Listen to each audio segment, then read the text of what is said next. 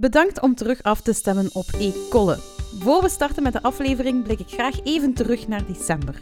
Jullie kozen Pieter Pot als Zero Waste Win 2021. Wat betekent dat velen van jullie blij waren met hun komst of zaten te wachten op dit verpakkingsarme systeem? Tijd voor een kort gesprekje met Puk, het online gezicht van Pieter Pot. Dag Puk. Hallo, dag Veerle. Hallo, uh, jullie zijn gewonnen, de Zero Waste Win 2021. Wat vinden jullie daarvan? Ja, fantastisch. Um, ik denk, ja, we voelen ons heel vereerd. En ik moet ook heel eerlijk zeggen dat we dit niet verwacht hadden. Uh, aangezien dat er zo'n sterke andere uh, initiatieven ook genomineerd waren. Um, dus ja, we vonden het al ten eerste een eer om in de genomineerde lijst te staan. Uh, dus ja, we hadden eigenlijk niet durven hopen dat we, dat we, ja, dat we deze zouden winnen. Um, we zijn ook nog maar vrij recentelijk begonnen in Vlaanderen. Dus ja, het is wel een hele mooie bekroning van, uh, ja, van onze, ons werk tot nu toe in, uh, in Vlaanderen. Ja. Maar er zijn misschien luisteraars die eigenlijk gewoon niet weten wie jullie zijn en wat jullie doen. Dus kan je nog even kort uitleggen wat jullie concept is? Ja, zeker. Um, Pieter Pot is dus de eerste verpakkingsvrije online supermarkt eigenlijk van Vlaanderen en Brussel. Um, we verkopen meer dan 400 verschillende producten, zoals droge voeding. En dan denk je aan pasta, rijst, couscous. Uh, we hebben ook hele leuke, toffe producten om mee te koken, zoals een vegan gehaktballenmix, uh, allerlei soorten kruiden en ook non-food, zoals allesreinigers, um, ja, shampoo bars en wasstrips bijvoorbeeld voor de wasmachine. Um, en daarbij ja, is het dus zo dat we inderdaad eh, afvalvrij werken. Dus we werken eigenlijk met um, glazen potten waar het dan statiegeld op, uh, op zit. Dus je bestelt eigenlijk je boodschappen um, bij ons. Die worden aan huis geleverd in glazen potten. En van zodra dat die op zijn, kan je eigenlijk de lege potten ook wel, dat is vaak wel belangrijk, wel mee teruggeven uh, wanneer dat je tweede bestelling aankomt. Um, en om dan eigenlijk zo ook het statiegeld terug te krijgen. Ja, en inderdaad een lege, lege afvalzak tegen het einde van de week uh, met dit soort producten. Ja, en dat zal er ook allemaal wel mooi uitzien. Uh, maar we hebben ook reacties gekregen die begrijpen jullie misschien ook wel, uh, van een aantal luisteraars die toch niet zo eens waren dat jullie gewonnen waren. Vermoedelijk hebben die dan op iemand anders gestemd, uiteraard. Dat kon ook. Uh, maar waarom waren ze niet echt eens dat jullie gewonnen waren? Dat was vooral het hele transportverhaal en ook uh, het concurreren met lokale handelaars. Dus ik vroeg me af, waarop wil Pieter Pot nog extra inzetten om, om dat concept helemaal duurzaam te maken? Ja, allereerst heel goede kritische, kritische feedback. Hè. Ik denk dat wij ook um, als bedrijf, ja, en ook in Vlaanderen, wij zijn niet perfect. Um, zeker niet. En ik denk dat dit juist ook punten zijn waar dat we uh, sowieso heel graag ook naar alle klanten luisteren, om te zien hoe zij het zien. En voornamelijk ook echt naar oplossingen uh, op zoek zijn. Um, misschien, hey, we hebben gekozen om te werken met een bezorgpartner. Allereerst het fijne aan de bezorgpartner en aan die manier is dat we wel inzetten op het deelvervoer. Dus het is niet zo dat uh, de boodschappen enkel en alleen helemaal speciaal voor die ene klant die richting uitrijden. Al een geluk is, zit, die, zit, die, uh, zit dat busje ook vol nog met andere bestellingen van andere foodbedrijven. Mm. Om echt te zorgen dat het dus nooit leeg rijdt. Plus de lege potten gaan weer mee terug. Dus er is nooit eigenlijk leeg vervoer. Um, maar ja, laat ons vooropstellen dat wij ook het liefst zoals dat Pieter Pot in Nederland destijds ooit gestart is. Bijvoorbeeld met bakfietsen rondrijden. Um, en dat zijn eigenlijk ook zaken, zeker voor de toekomst, waar wij heel erg mee bezig zijn. Om te kijken, oké, okay, hoe kunnen we het toch slimmer inzetten? Bijvoorbeeld in steden, met bepaalde fietscouriers of toch andere opties. Uh, om eigenlijk die last mile, of het laatste stukje, um, naar, naar de mensen thuis te bezorgen. Um, daarnaast is het eigenlijk inderdaad zo dat hoe meer bestellingen er zijn bij Pieter Pot, hoe duurzamer dat wij eigenlijk worden. Want dat wil eigenlijk zeggen dat die potten nog meer in de roulatie zitten en nog meer gebruikt kunnen worden. En voor ons hebben we een beetje de afweging gemaakt van oké, we kunnen wel vrij beperkt blijven en met een bakfiets blijven leveren, maar dan wordt eigenlijk ook de regio waarin dat we kunnen bezorgen heel klein. Um, dus we hebben er eigenlijk voor gekozen, oké, we gaan groot uitbreiden. We, willen juist een groter gebied um, ook bij hen thuis leveren om dan eigenlijk ook die potten nog meer te kunnen gebruiken en eigenlijk ja, voor schaal te zorgen, of grotere schaal, wat bij Pieter Pot eigenlijk een rechtstreekse impact heeft, dat we eigenlijk dan nog duurzamer zijn. Um, en dat, we hebben sowieso bepaalde plannen uh, ook staan, kijken naar een duurzamere bezorgdienst, um, dus dat staat zeker allemaal op de planning. Ehm, en op dit moment ja, moeten we een beetje roeien met de riemen die we hebben, ook Ja. al weten we dat dat zeker niet perfect is. Dus eh, wij kunnen zeker nog heel veel leren daarop. Ehm, ja. En ik denk ook, hè, om de andere vraag nog te beantwoorden in verband met de lokale handelaars, daar zijn we ook heel erg mee bezig. Dus ehm, ik ben zeker aan het kijken, hè, voornamelijk in Vlaanderen, van oké, hoe kunnen we met bepaalde partners nog samenwerken om zowel die partner te helpen of te ondersteunen om, om nog meer aan verpakkingsvrij te denken. Ehm, dus dat zijn eigenlijk bepaalde initiatieven dat we hopen ja, ook binnenkort te kunnen delen. Ehm, en inderdaad zeker ja, lokale eh, producenten. Ehm, we hebben heel veel eh, ja, connecties al tot nu toe met lokale handelaars om te kijken, oké, kunnen we samen iets doen? Dus dat staat zeker allemaal, eh, allemaal op de planning. Ja, dus er komen hopelijk heel leuke dingen nog aan binnenkort. Dus ik ben benieuwd naar de toekomst van Pieter Pot alvast. Wij volgen het op, maar misschien willen de luisteraars dat ook opvolgen. Dus waar kunnen onze luisteraars jullie vinden? Eh, dat is inderdaad bij ons op de website, ehm, dus www.pieter-pot.be en natuurlijk ook op onze sociale kanalen zoals Instagram en Facebook, waar we ja, zoveel mogelijk tips ehm, delen, af en toe ook eens een filmpje delen met oké, hè, zo bak je een ehm, verpakkingsvrije appeltaart of iets dergelijks, eh, waarbij dat we dat inderdaad ook, ook echt willen laten zien. Ehm, en ik denk wat ook wel heel belangrijk is, is dat wij voornamelijk ook echt een inspiratie willen zijn. Dus er zijn ook heel veel mensen die Ja. zeggen van, goh, Pieter Pot, ja, heel leuk, ehm, maar bon, ik ben niet echt van plan om te bestellen. Ehm, ja, dat vinden we ook al heel belangrijk, dat we ook al bij hen, al is het maar 1%, dat we mee aan hun mindset kunnen, kunnen doen, om dat mensen thuis iets meer gaan nadenken over, over hun inkopen doen of iets dergelijks.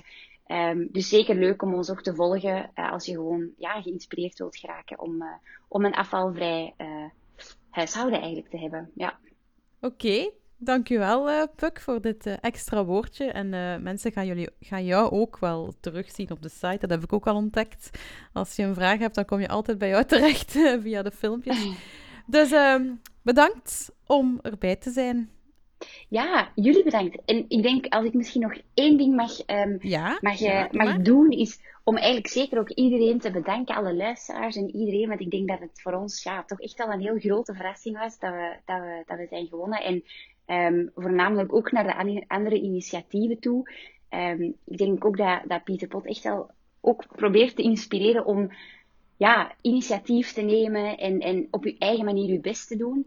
Ehm, en ik denk dat dat ja, ook door jullie initiatief van de Zero Waste Win en Fail, dat dat echt wel een heel mooie, ehm, ja, mooie kans is om bepaalde initiatieven in het licht of, ja, uit te lichten. Ehm, dus voilà, ja, enorm bedankt ook aan jullie. Oké, dankjewel Puk.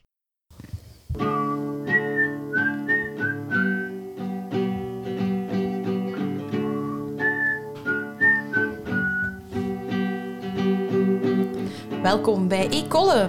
Een podcast over zero waste. Ik ben Veerle Kolle. En ik ben Christophe Kolle en we zijn aflevering 40. Hè. Ah ja, dat is uw leeftijd. Sorry, ik kon het niet aan. Eh, we zijn ook niet alleen. We zijn niet alleen. Nee. Ehm, we hebben helaas terug digitaal. Ze zouden hier eigenlijk in het echt zitten. Maar eh, ja, iedereen weet hoe dat het gaat tegenwoordig. eh, quarantaine en andere dingen. Het is handa. Ja, eh, ze werden ons getipt door Steven Vrooman een paar afleveringen geleden. En dat zijn de mensen van Klimaatcontact. En ik heb gelezen op de website, wat is Klimaatcontact? Ze verdiepen zich in klimaatpsychologie en willen dat mensen kiezen voor een klimaatvriendelijke samenleving. Niet omdat het moet, maar omdat ze dit als beter zien. Ze leren mensen technieken om te praten over klimaatverandering. Bij ons zitten Loes en Janne. Hallo, dag Loes en Janne. Hey, hallo. Yo. Hallo. Ehm, Loes is eh, iemand die mensen opleidt tot klimaatcoach. Wat dat is, dat gaan we straks allemaal zien. En Janne is het bestuurslid ehm, en de medeoprichter en ook klimaatcoach uiteraard van eh, Klimaatcontact. En ze zijn de eerste gasten van 2022 bij ons. Dus, ehm, Joepie. ja, wat denken jullie? Wordt 2022 klimaatvriendelijker? Sowieso Klimaat- klimaatvriendelijker. Ja. Ja, oké. dus positief, positief. Ehm, ik ga beginnen met een paar nieuwtjes. Of een paar, we noemen dat nu... Een, de rubriek van het nieuws heeft nu een nieuwe naam. Namelijk herbruikbaar nieuws. Dat is ons getipt door een luisteraar. Ehm, en eh, ja, dus het herbruikbaar nieuws, dat wil zeggen dat we een paar tips gaan delen en info die ook herbruikbaar zijn, die mensen mogen delen mogen hervertellen. Uh, en die tips kun je natuurlijk vinden op de show notes. En de link is veerlekolle.be slash podcast, uh, slash zero waste podcast of podcast. Um, daar op mijn website kan je dan die info vinden. En het eerste wat ik wou vertellen in dit herbruikbaar nieuws is iets dat de media niet heeft opgepikt. Uh, dat gaat over uh, de Planetary Boundaries. Er is een nieuw rapport uitgekomen van de Planetary Boundaries. Dat is een soort barometer die opgesteld is door wetenschappers uit Stockholm en Australië.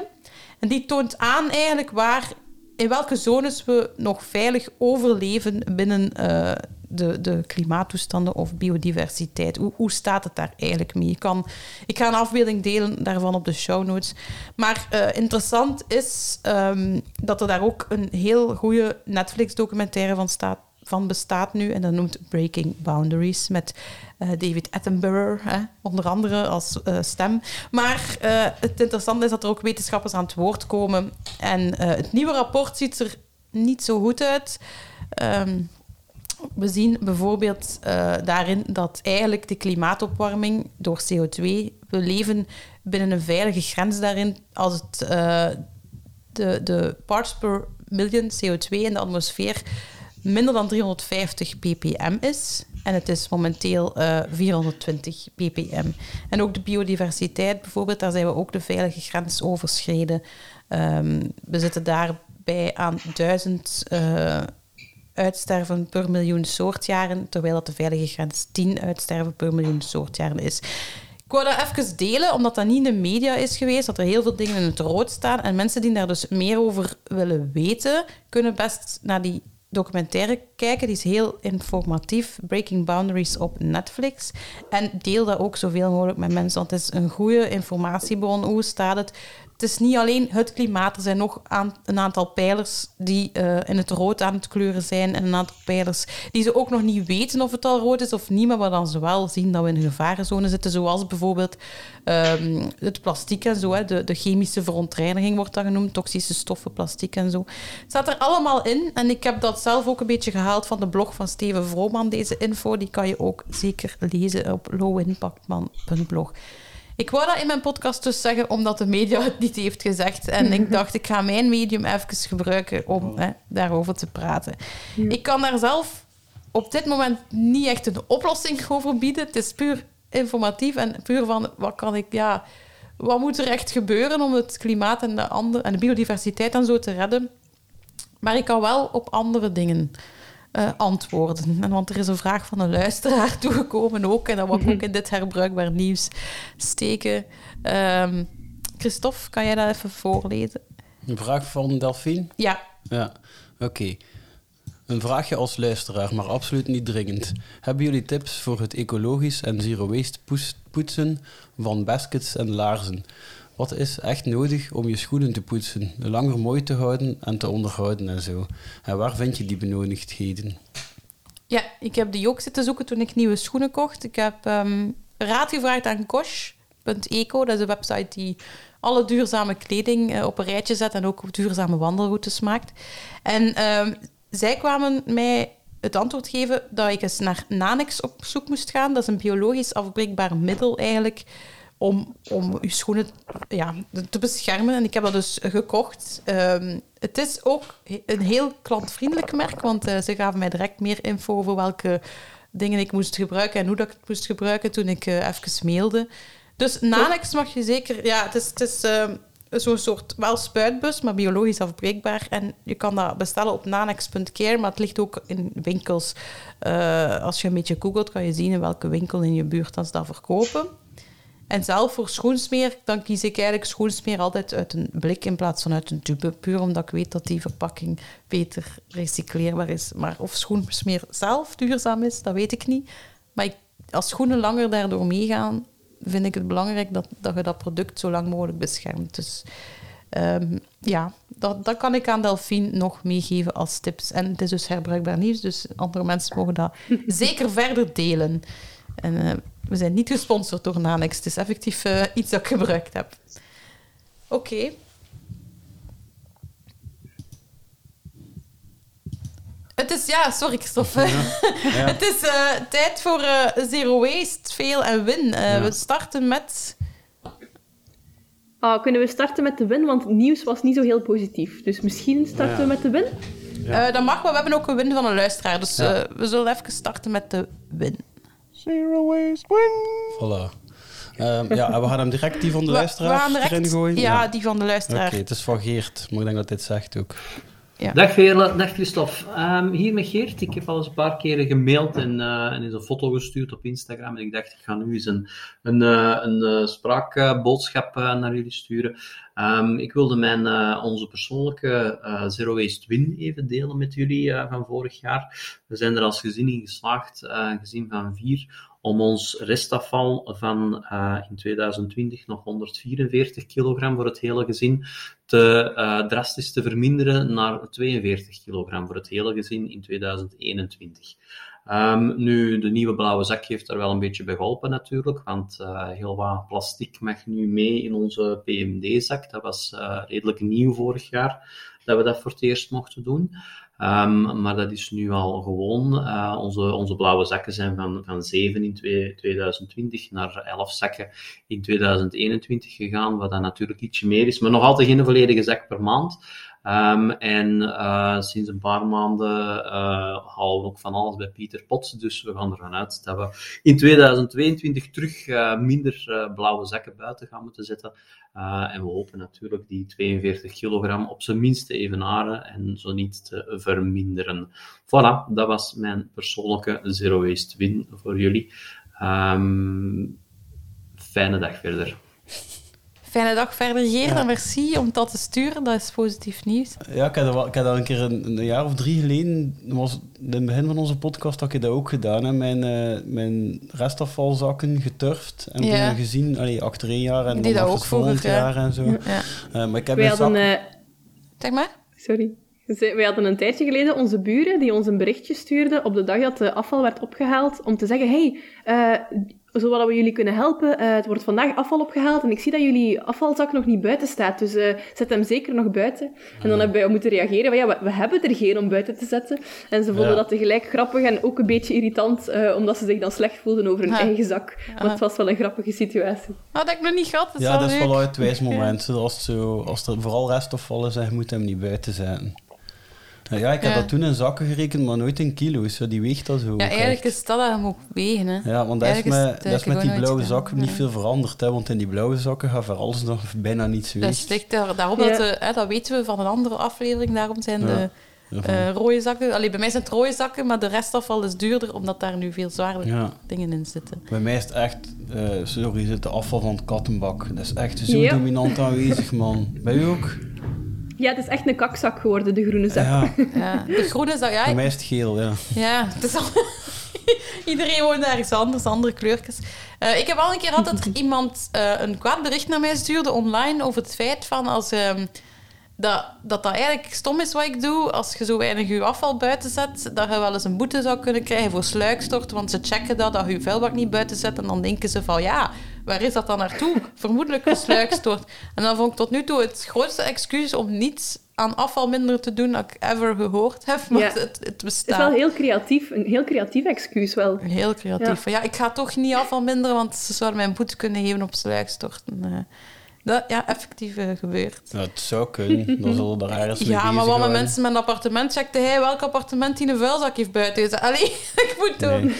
Dat gebeurt niet, denk ik. Ehm, nee, zo is het niet. Eh, hebben jullie een zero waste win?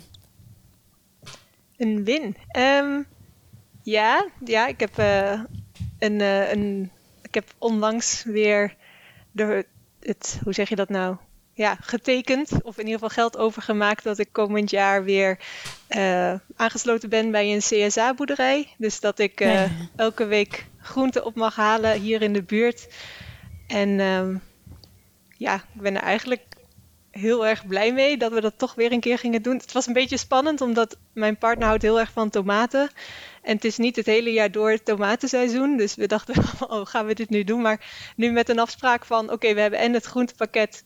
en we mogen onbeperkt tomaten kopen... ehm, hebben we dan toch eh, ja, weer getekend. Ehm, dus daar ben ik heel erg blij mee. En ik had er eigenlijk nog één. Ik weet niet, of, mag ik er nog één noemen?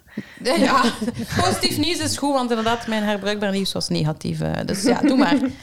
Ja, maar wel waar. Dus, eh, ehm, en we gaan zo nog naar de veel, hè? Dus, eh, Ja, ja, ja, maar, ja. ehm, ja. Ehm, het, het goede nieuws is ook, denk ik wel, ik heb, ben vorige week weer een workshopreeks gestart voor Klimaatcontact.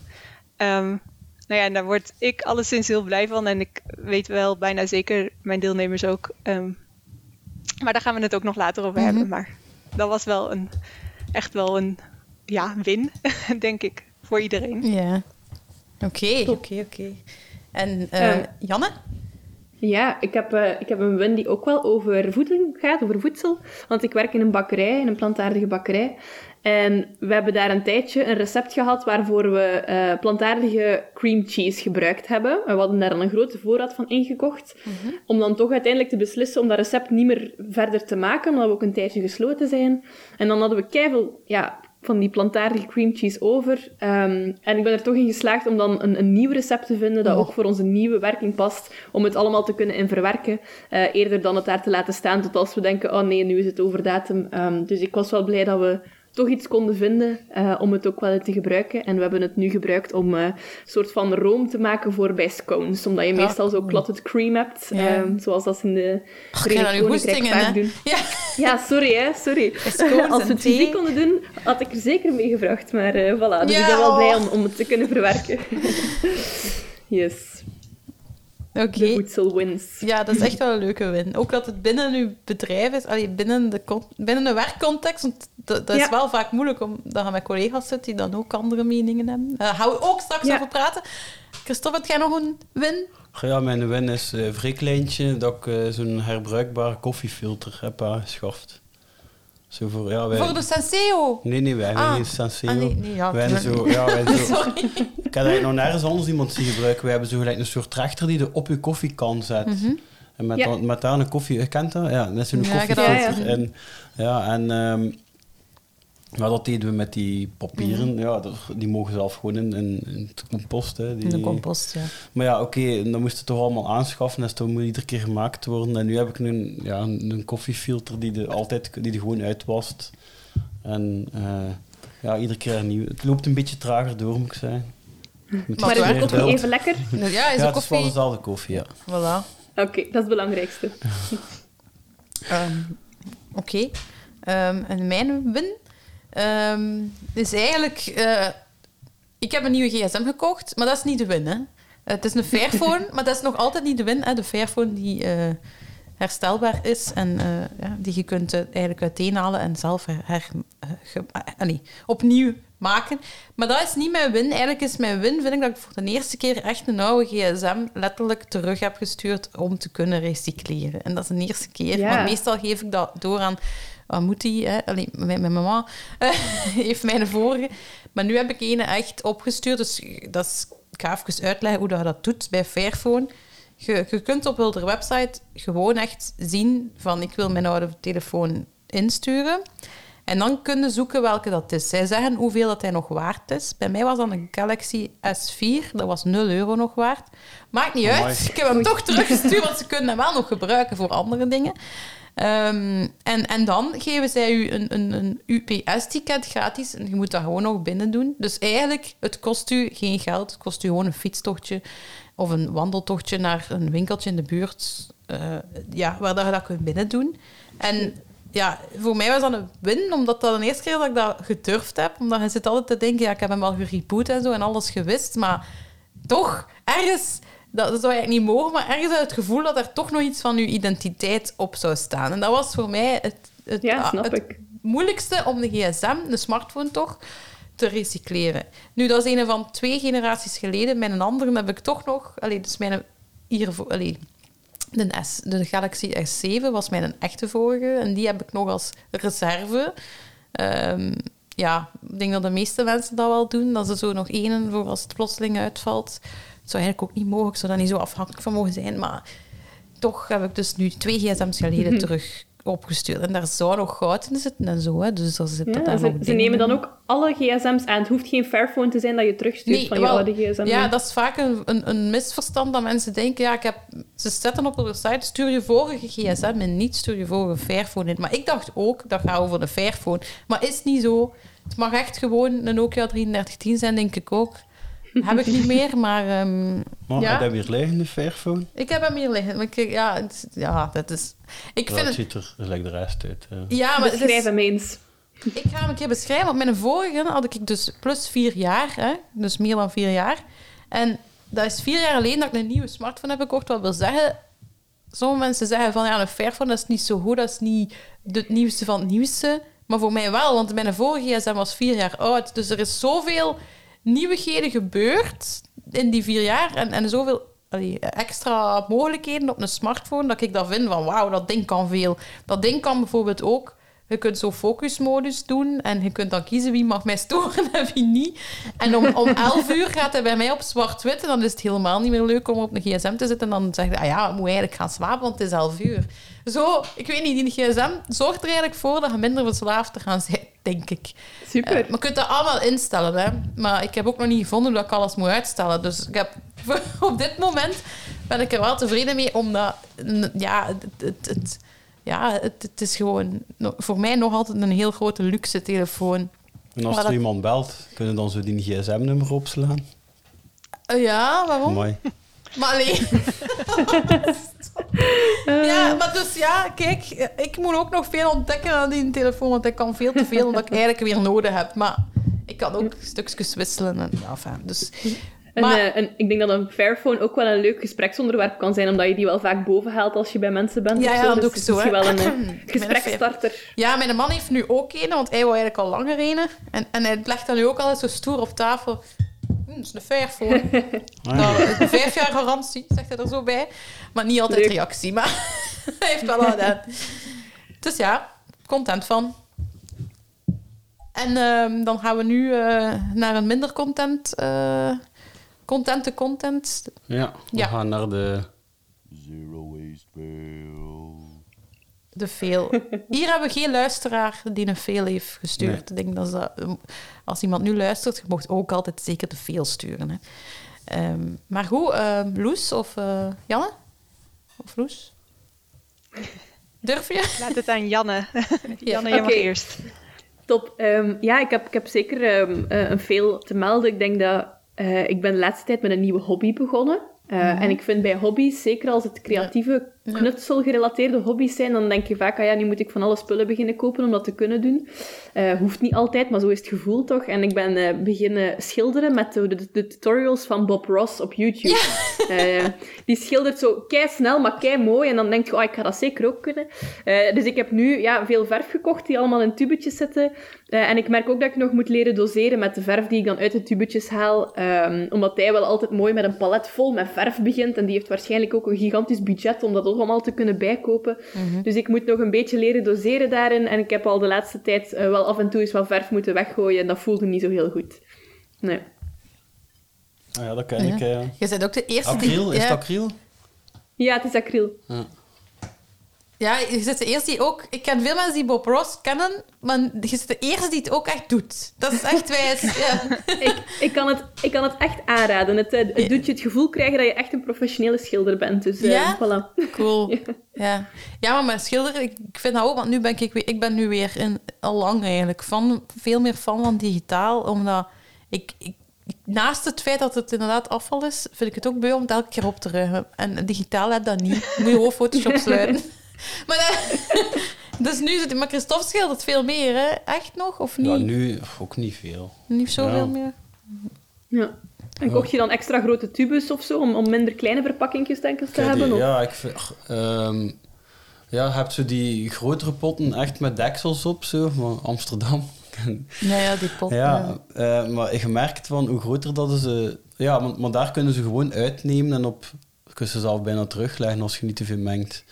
Ehm, Maar ja, je merkt hoe groter dan die potten zijn, hoe slechter dat je zelf kunt, kunt inschatten. Merk ik wel. Ja.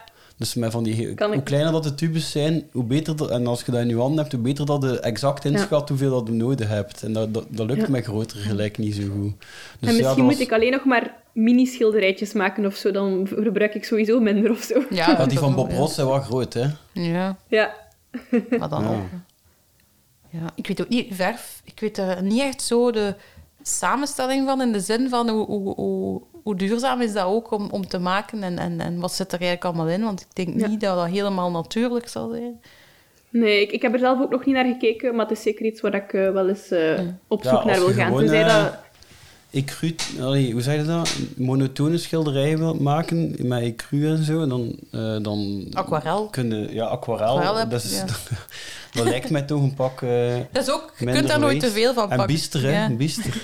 Ah, biester, ja. En Biester, dat ken ik niet. Ja. Dat is zo korreltjes. ja, je moet dat dan zelf nog mengen. Dat, is, dat komt, Ja. Volgens mij komt dat uit Dat is- walnoten of Ik denk zo. dat, dat, dat is echt natuurlijk. Ja. ja. Maar misschien kun je levelen, hè. Nu zitten aan Bob Ross en dan kun je om duur Ja, Bob Ross, doe andere dat stijlen gaan doen en andere methodes. Wat Het is wel hè. Ja, ja oké, ik ga het eens opzoeken, bister. Ja. Ja, ja, ja. Oké. Ja, maar het gaat ook rapper en je verdoet al meer papier. Mhm. Want wij, ook met die acrylschilderij kun je ik weet niet veel lagen bovenin en kun je bezig blijven. Hè. Ja, biester is meer om Ja. te schetsen, zo, ja, hè. dus ja, aquarel Ja. staat er rapper op. Hè. Ja, ja. Ja. Dus, Ik, eh, eh, ik sta voor alles open. We zien wel wat eh, mijn kunstenaarsproject project nog mocht brengt. zeker, ehm, als je wilt, moet ons zeker nog eh, een fotootje sturen van, van uw werk, hè. Ik ben wel ja, benieuwd om dat, dat, zal zien. ik, dat En- zal ik doen, dat is goed. Onze luisteraars willen dat misschien ook wel een keer zien. Ik zal het zeker delen eh, en eh, je mocht er eentje kopen voor 10 euro als je wilt. Voilà, kijk, is dat voor een goed doel? Is dat voor een goed doel of is dat... Ah, dat kan integraal naar klimaatcontact gaan misschien Voilà, wel. Ik voilà, ga daar een keer over nadenken. Ja, Ja, idee. wel. Oké, dan gaan we naar Loes. Ja, jij veel? ehm, ja ik, had, ik had eerst. Zat ik, ik, het eerste wat in mij opkwam was dat ik op eh, ja, een paar weken terug heb ik een paar batterijen weggegooid. Ja, niet, niet in de gewone vuilbak, maar wel weg, weggebracht. Maar toen bleek later dat dat juist de volle batterijen waren in plaats van de Oh, nee. lege. Oh nee! Oh, Ja. oh. Maar dat is, ja, dat is dus mijn eigen chaos eigenlijk voornamelijk de oorzaak van. Maar als, ik, als ik gewoon verder over het verspillen stuk nadacht, Mhm. Ehm, dan kwam ik eigenlijk toch wel bij iets anders. Dus eh, na de COP26 had ik heel sterk zoiets van: ja, wat ben ik eigenlijk mee bezig als er zoveel aan gaande is in de wereld? En waar steek ik dan mijn tijd in? En is ja, ook wel een beetje vanuit het gevoel van: ik heb eigenlijk best wel veel tools in handen om zo dingen in gang te steken. En ik zou best nog wel iets meer kunnen. Ehm, maar ja, ik heb daarnaast ook nog wel een job als wiskundige. Dus dan voelde dan soms zo heel raar van waar ben ik hier met druk aan het maken over wiskunde en over dat mensen wel eh, ja over lineaire algebra of wat dan ook. Dan dacht ik van eh, dit, dit klopt niet helemaal. Dus toen wat ik toen ben gaan doen is eigenlijk meer efficiënt gaan werken. Dus toen ja, ging ik zo eh, nog een tandje bijzetten, nog wat meer dingetjes doen, maar ook de dingen blijven doen die ik al deed. Ehm, waardoor ik eigenlijk vorige week merkte van ah, ik ben echt ben hier precies gewoon iets te veel aan het werk. En dat is ook een soort verspilling, want dat houd, ik, houd ik gewoon niet vol. Dus ehm, ik denk dat ik, dat ik eigenlijk, als ik het omdraai, denk ik dat mijn verspilling zit in dat ik te weinig tijd verspil op dit moment. Dus ik zou, ik zou het denk ik wel goed zijn voor mij als ik wat meer zou lummelen en wat meer gewoon naar het bos zou gaan. Ja. Ja, nou ja, ik weet niet of dat dan me-time is, maar gewoon zo. Ik kan echt wel opladen van gewoon dingen Ja. verplaatsen in huis. Gewoon, ja, een beetje zo eh, voor mijn kast staan en denken: dit moet ik opruimen. En dan vervolgens één ding eruit pakken en dat ergens anders naartoe brengen. En dan daar denken: oh, hier moet ik ook iets doen. Eh, ja, nou ja. Dat is een beetje, ja. Maar als je het verplaatst, dan is het ook niet echt opgeruimd. Nee, ja, nee. Dat, dat, dat weten Maar we dat is- ook van mijn zus natuurlijk. Ja. Ja. Ik weet het, maar ik bedoel meer, dat is, dat is meer gewoon een activiteit op zich waar ik wel van ontspan.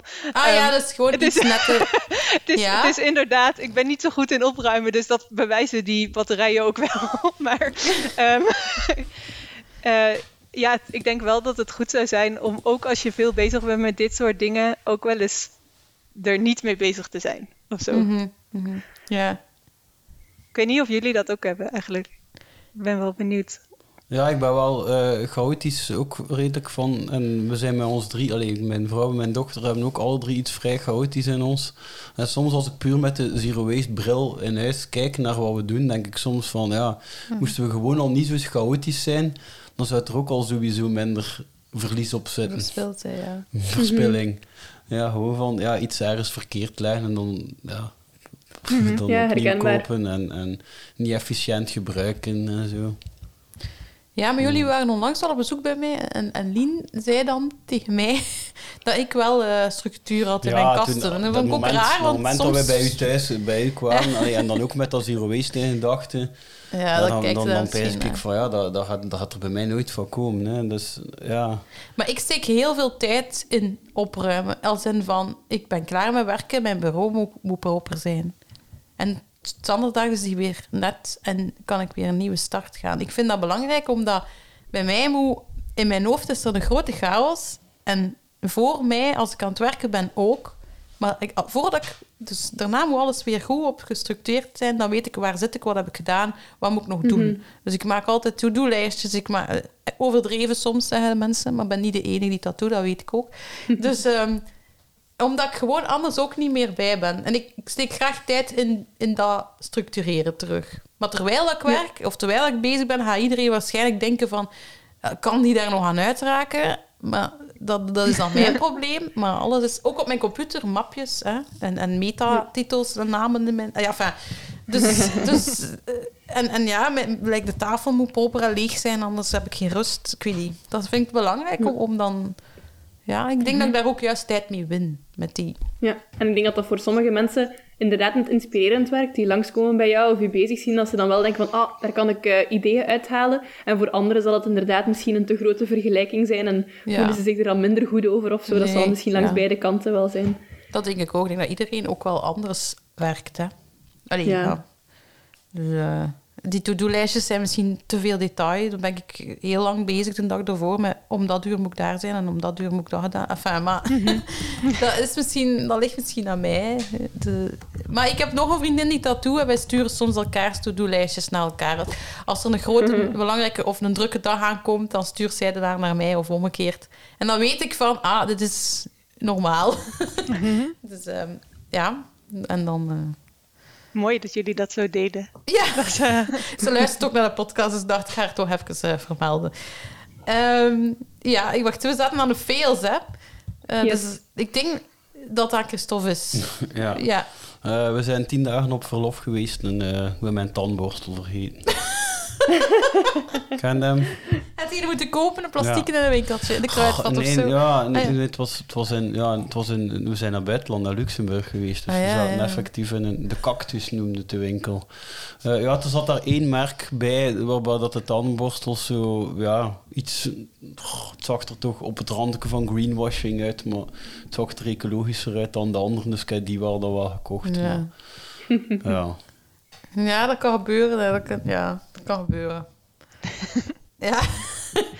Ehm, mijn fail was eigenlijk... eh, ik ging... ehm, eigenlijk over, toen dat Geert zijn de wind stuurde, dacht ik tegelijkertijd aan mijn fail. Of wat ik velen vind de laatste tijd, omdat hij bezig is over de blauwe zak. Hè, je steekt heel veel in de blauwe zak. Je weet dat kan gerecycleerd worden. Dus... ehm zet er daardoor een beetje minder aan nadenken over uw afval terug. En ik merk dat ik daar ook last van heb. Dat ik denk, ja, het is toch blauwe zak. En in het begin was dat, ja, dat ik, kies bijvoorbeeld voor een, een product dat minder impact heeft. Dus ik kies vaak plantaardig en dat zit soms wel in plastic. Maar ook corona is er nu gekomen en mensen zijn voorzichtiger. Dus ik merk nu dat ik ook in, in, in veel winkels kom waar ik het gewoon niet meer durf vragen of doen van kan het in mijn eigen potje. Nieuwe winkels vooral. Terwijl in mijn, mijn ehm, de vaste winkels, daar doe ik het wel nog. Daar breng ik gewoon mijn eigen potje Ja. mee als ik zeker ben. Maar ik durf gelijk... Mijn durf is gelijk weg door die corona, plus wetende van... Ja, maar het kan toch in de blauwe zak. Die twee zorgen dat ik zo gelijk veel minder eh, gemotiveerd ben. Of, of misschien andere mensen gaan dat extreem genoemd hebben. Maar ik, ik, ik, ja, ik ben bewust van afval is niet het grootste, eh, het grootste probleem. Of, of de, de verpakking van een product is niet de grootste impact.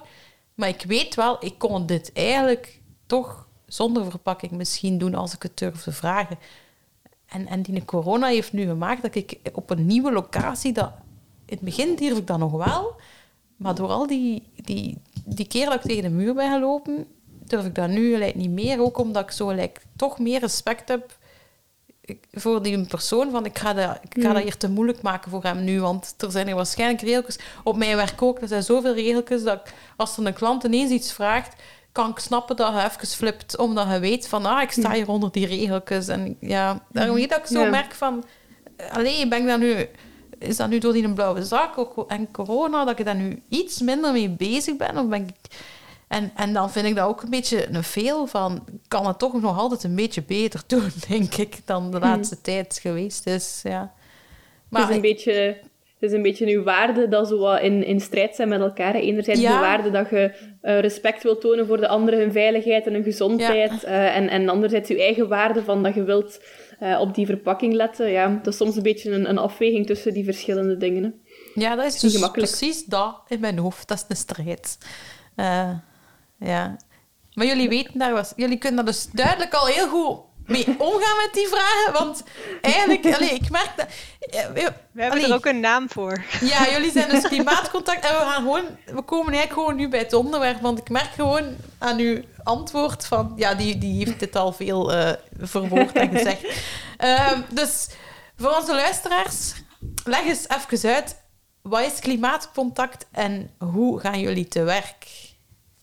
Louis, zal ik het even kort kaderen? Of, eh, ja? Ehm, Klimaatcontact is een VZW. ehm, en we zijn een hele leuke, gezellige VZW. En we willen graag van klimaatvriendelijke keuzes eh, het nieuwe normaal maken. hè. Er zijn veel dingen die ondertussen het nieuwe normaal moeten worden, maar voor ons is dat klimaatvriendelijke keuzes. Ehm, en vooral vanuit het idee dat mensen zoiets hebben van ja, we geloven hier ook in en het voelt goed en we willen dit ook doen. Eerder dan, oh, het moet en anders Ja. eh, vergaat de wereld. En hoe doen we dat? We organiseren workshops. Ehm, het zijn altijd zesdelige workshops waar dat we mensen samenbrengen. Het zijn altijd kleine groepjes. Eh, mensen uit dezelfde buurt ook. En we hebben het over eh, klimaatvriendelijke acties die je kan voeren. We zorgen dat er ruimte is om erover te babbelen hoe dat het ja, in iedereen zijn leven ook wel anders is. Eh, we maken het ook gezellig. We, we praten er ook op een leuke manier over. En ik denk misschien nog het belangrijkste dat we doen in die workshops is dat we niet enkel focussen op je voetafdruk, eh, maar dat we ook focussen op eh, je handafdruk. Eh, ik zal een beetje uitleggen hoe Ja, dat dan zit. ken ik nog niet. uw, vo- uw voetafdruk verkleinen, ja, dat, dat kennen we wel. Hè. De ecologische voetafdruk, die wil je zo klein mogelijk houden, zo laag mogelijk houden. Ehm, maar je handafdruk is eigenlijk een andere vorm van impact die je kan hebben als persoon. En die kan je net verhogen om, om zo wat het draagvlak voor klimaat en klimaatvriendelijke acties te gaan vergroten.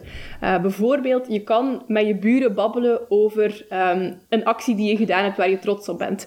Of je kan je Fairphone in het midden van de tafel leggen, eh, zodat je vrienden misschien enthousiast en nieuwsgierig worden erover. Wat zit daar nog in? Eh, je kan gaan betogen, zit er zeker ook in. Of, of ergens politiek, lokale politiek aanschrijven. Eh, en zo kun je van je dat voelen, hè, maar dat zijn zo handafdrukacties. En hoe meer dat je van die acties uitvoert, ehm, hoe groter dat je impact op je omgeving kan zijn en hoe meer mensen dat er misschien enthousiast gaan worden eh, voor die klimaatimpact. En Luus, eh, ik denk dat je misschien nog wel iets wilt toevoegen. Ja, dus die handafdruk daarin is één ding ook heel ja, belangrijk eigenlijk. Ehm, namelijk het, het klimaatgesprek. Dus ja, het gesprek aangaan met anderen over een onderwerp als klimaat. Dat kan soms zo best wel spannend zijn. Als je het gevoel hebt van ah, ik moet daar wel precies heel veel over weten voordat ik daar iets over mag zeggen. Of eh, ja, gewoon het gevoel van ah, maar straks dan gaan ze mij beoordelen, want, eh, want ik doe ook nog dit en ik doe ook nog dat en ik heb nog een wagen en ik heb nog. Ja, Ik mag ja, daar toch ja, eigenlijk niks over zeggen. Ehm, dus, en dat maakt eigenlijk dat er ja, nu al veel meer dan een paar jaar geleden, maar nog steeds eigenlijk heel weinig over wordt gepraat op een manier die ook ja, mensen erbij betrekt. Ehm, en dat, ja, dat hopen we toch mensen ja, handvatten voor te geven van hé, hey, wat, wat past nou bij jou Ehm, en hoe, hoe, ja, hoe kun je nou eigenlijk prettige gesprekken hierover Ja, voelen. ja, dus niet alleen maar die, dat, ja, dat belerende of dat je het gevoel hebt van oh, ik moet hier gaan ruzie maken of ik moet hier Mhm. eerst, eerst uit mijn hoofd leren hoe dat nou precies zit met eh, Ja, ja. die en die feitjes. Ehm, ja, maar wel ja, daar ook het gevoel hebben dat je dat ja, dat je daar klaar voor bent voor als er een gesprek zich voordoet en ook dat zelf initiëren. Ja. Dus, eh, Ja, want het wordt vaak ook eh, politiek gezien natuurlijk. Hè? En dat zijn zo de. eh, Dat is, th- dat is een Ja. thema dat vaak ook zo. Ja, het begint niet over politiek, want dan beginnen de discussies aan Mhm. tafel. En klimaat wordt daar gelijk vaak bij ge- genomen. Ja, ik denk ook sowieso, en dat is ook al, al onderzocht op psychologisch vlak, dat van zodra dat je bijvoorbeeld alleen nog maar de vegetarische optie op restaurant kiest, ook, Ja. al, ook al zeg je daar niks specifiek over, je maakt een statement en de personen die misschien die keuze niet maken, gaan zich daar eh, indirect beoordeeld door voelen. Ehm, en dan maak je inderdaad een, een statement, al dan niet politiek, en dat kan wel gevoelig liggen. En ehm, we proberen een manier te zoeken om ervoor te zorgen dat die gesprekken gewoon ook aangenaam kunnen zijn en dat je niet altijd ah, die ene groene hoeft te zijn, eh, maar dat iedereen kan betrokken worden in dat klimaatverhaal. Ja, want ik heb altijd het gevoel dat ik zo de die ben op mijn werk. Zo. Ja? Ja, ja, Ja, wij ook. Ja, voilà. Ehm, en, en ja, ik ga gewoon al beginnen met iets uit mijn leven. Hè. Dus ehm, als ik dus vegetarisch eet, omdat je daarover begint, ik kan bijna nooit aan tafel zitten met, met een opmerking, waarschijnlijk ook goed bedoeld, van een collega die zegt van... Of, ofwel van, ja, ik zou ook wel een keer vegetarisch willen eten. Of wat eet jij nu? Of, huh, wat is dat? Echt zulke opmerkingen, terwijl ik denk, jullie eten toch ook allemaal iets? En daar zeg ik niets over. En uiteindelijk, de reden dat ik vegetariër ben, is veel langer geleden begonnen. Was toen, had toen nog niks eh, met klimaat te zien. Eh, ik deed gewoon mijn broer na. Nee, nee. maar eh, nee, het was, ik was echt nog jong. Nu weet ik daar veel meer de impact van. Maar vroeger niet, hè. Vroeger was dat voor de beestjes, snapte? Dus eigenlijk ben ik daar al zo lang mee bezig dat ik zelf niet meer besef, ah, ik eet vegetarisch. Maar elke En- keer als ik dus eet op het werk, moet ik daar toch nog een keer... En, en vind Ja. je dat dan leuk dat je er iets over mag zeggen? Of heb je juist het gevoel van, oh, daar gaan we weer. eh, En wel, nee, wel, dat is het ding. Ik praat zodanig veel over het klimaat. Alleen nee, niet veel, maar ik heb een podcast en zo, dus ik ben wel met milieu, klimaat en zo bezig. En soms wil ik gewoon eten en praten over The Masked Singer of eh, thuis. of alleen dingen die gewoon. En, en ik vind niet aan tafel dat uurtje pauze dat we hebben, daar vind ik dat niet het moment, omdat ik weet, daar, is niet, daar wordt gewoon gediscussieerd of, of hier gaat. Er is, er is hier geen.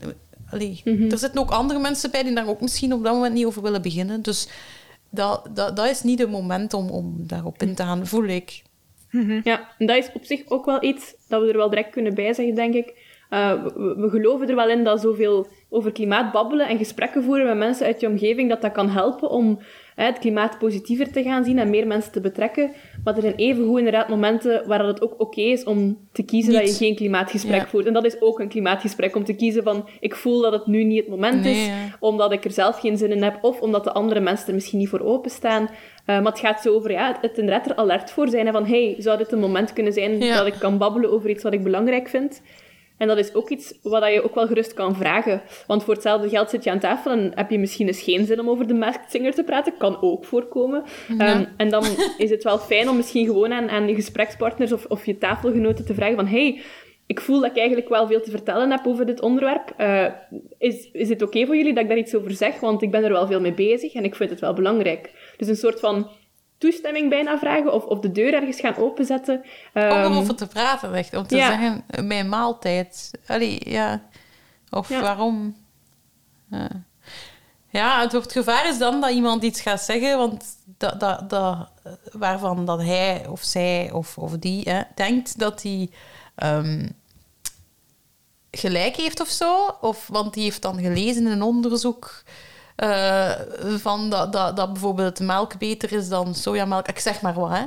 Eh, en, en, en dan worden er zo dingen uitgelokt dat, dat ik soms niet... Dat is soms wat ik heel moeilijk mee heb, van als iemand iets zegt waar ik het totaal niet mee eens ben, om dan nog te zwijgen. Terwijl dat ik soms weet, het is niet het moment, Veerle, maar als er daar dan iemand... Ja, maar het is de schuld van hè, piep, allee, iets, iets dat er totaal niet mee te zien heeft, of iets dat veel complexer is dan dat die persoon het uitlegt. Ja, dat, dat, hoor ik, dat schiet ik zonder dat ik het wil soms uit mijn voegen of zeg dat. En dan begin ik wel mee te discussiëren, maar wel tegen mijn zin, want ik wou eigenlijk gewoon rustig eten. ja, En dat, heel, heel herkenbaar. ja, dan kan ik niet het moment zeggen van, ga ik eerst even... Nee, want het is een andere persoon die heeft gezien, ik eet, ik eet nu bijvoorbeeld... Ik heb een keer iets nieuws mee, hè, een keer iets, een andere soort eh, melk, ja, meestal is het of, of, ja, of een andere soort bereiding. En dat ze nog niet kennen, dat er daar iemand een opmerking op geeft, dat bijvoorbeeld is van, ja, maar dat is niet zo gezond, want ik heb gelezen dat eh, zulke dingen, en dan... Ja, Mhm. dan, dan, kan ik gelijk niet kiezen. Dan, dan gaat mijn instinct of zo, of we zeggen dat, overnemen mee in discussie. En dat vind Ja. ik het, het moeilijke aan dit onderwerp. Ja. Ik denk op zich, Loes, alleen deel van wat je zegt, Veerle, is ook wel over zo wat die, die feiten, hè, dat mensen direct gaan gooien met ja, maar ik weet dat, of ah, ik heb dat gelezen, dat. Ik denk dat we daar ook wel iets over allee, kunnen delen. Ik weet niet, Loes, of jij iets over, over feiten wil zeggen? Ja, Ja, nou ja, het is, eh, het is een van de meest voorkomende beschermingsmechanismen. dus eh, vanuit de psychologie gezien eh, houden we ja, heel erg van. Ja, we- nou ja, eigenlijk, het is niet eens houden van. Ik denk dat we gewoon heel erg nood hebben aan manieren te vinden om eigenlijk nog ons staande te houden. Want als je echt alles laat doordringen, wat er allemaal gebeurt, dan is dat gewoon ontzettend veel. Dus eh, zeker nu ook met corona, ja, je hebt maar beperkte energie en beperkte ruimte om ook te veranderen. Veranderen is echt, echt vreselijk eigenlijk voor mensen vaak. Ja, is, eh, En, eh, en nou ja, hoe gaan we daar dan mee om? Een van de beschermingsmechanismen die we hebben is intellectualiseren. Dus eh, ja, proberen om dan maar met feiten te komen, dan maar met eh, ja, vragen stellen. eh, komt ook heel vaak voor, ja, maar we weten toch nog niet zeker dat. de- als, ik, als ik dat en dat Ja, weet, dan pas zal ik. Ja, ja, precies. Ja, en, en ehm, ik denk dat het ook zeker iets is wat ik zelf bijvoorbeeld ook doe. Ehm, gewoon om, ja, om ook niet alles, omdat ook niet alles op één keer lukt of zo. Maar het is wel iets wat als je dan, ja, als je daar dan tegenover staat, dan kan het wel zoiets zijn van hallo, eh, ik ben hier toch niet degene die je moet aanvallen eh, of die. nee. Ehm, ik wou er eigenlijk ook nog iets anders over zeggen, maar ik weet niet of je. Vind je het oké als ik iets zeg over zo'n type gesprek van. Ja, als Iemand- het voor, ja. ja. Allee, als het voor u niet te persoonlijk is, als, het u, goed, als je er goed bij voelt. Ja, ja, ja, zeker. Ja, Nee, maar het was, het was meer dat ik dacht, ja, als klimaatcoach zou ik ook, ook durven voorstellen om, om zo'n gesprek op een later moment aan te gaan. Ehm, omdat eigenlijk Ja. vaak is de slechtste, zeg maar, we- ik heb een, we hebben een beetje de stelregel, de, de slechtste, het slechtste moment om te beginnen over vlees is als er een vlees op je bord ligt. Want dan kun je bijna Ja. niet anders dan je gaan verdedigen eh, om de keuze die je al hebt gemaakt.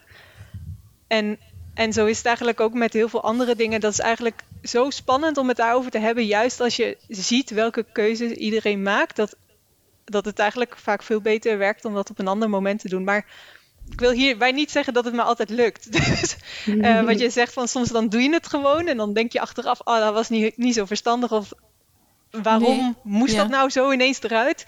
Dat is denk ik ook wel iets wat Ja, ik maar... heb er soms Ja. spijt van ook dat ik gediscussieerd heb. Ja, Ja. Ja. Dat ik weet, dit heeft niet geholpen. Precies, Ja, en- ja. Dat is ook wel echt iets dat wij, dat wij dat ook al onderzocht is en dat we, dat we ook weten en dat we proberen delen ook. Ehm, dat is dat met feiten ga je, ga je zelden iemand overtuigen. Of toch, als, als je niet weet of dat die persoon voor de feiten open staat, dan, dan zeker. Dus het kan perfect zijn dat iemand zegt van hé, hey, eigenlijk wil ik wel weten hoe het nu precies zit met die klimaatverandering of met een aspect daarvan. En dan kan je zeker de kennis die je hebt delen. Ehm, maar, maar buiten een inderdaad beschermingsmechanisme voor jezelf ga je vaak niet heel veel bereiken met een tegenfeit te gooien, eh, omdat je dan toch maar wel eens niet eens aan het spelen bent. Ehm, dus, dus we merken dat er veel deelnemers bijvoorbeeld onze workshops willen doen. En dan zeggen van, ah ja, en, en ik ben benieuwd om alles over klimaat te leren, zodat ik in een discussie kan winnen. Eh, dat is wel Ja, iets dat we nee. vaak horen. En Of zodat ja, ik anderen kan overtuigen. Ja, ja, inderdaad. Dat En dan doen we dus ook wij- niet. Nee, nee.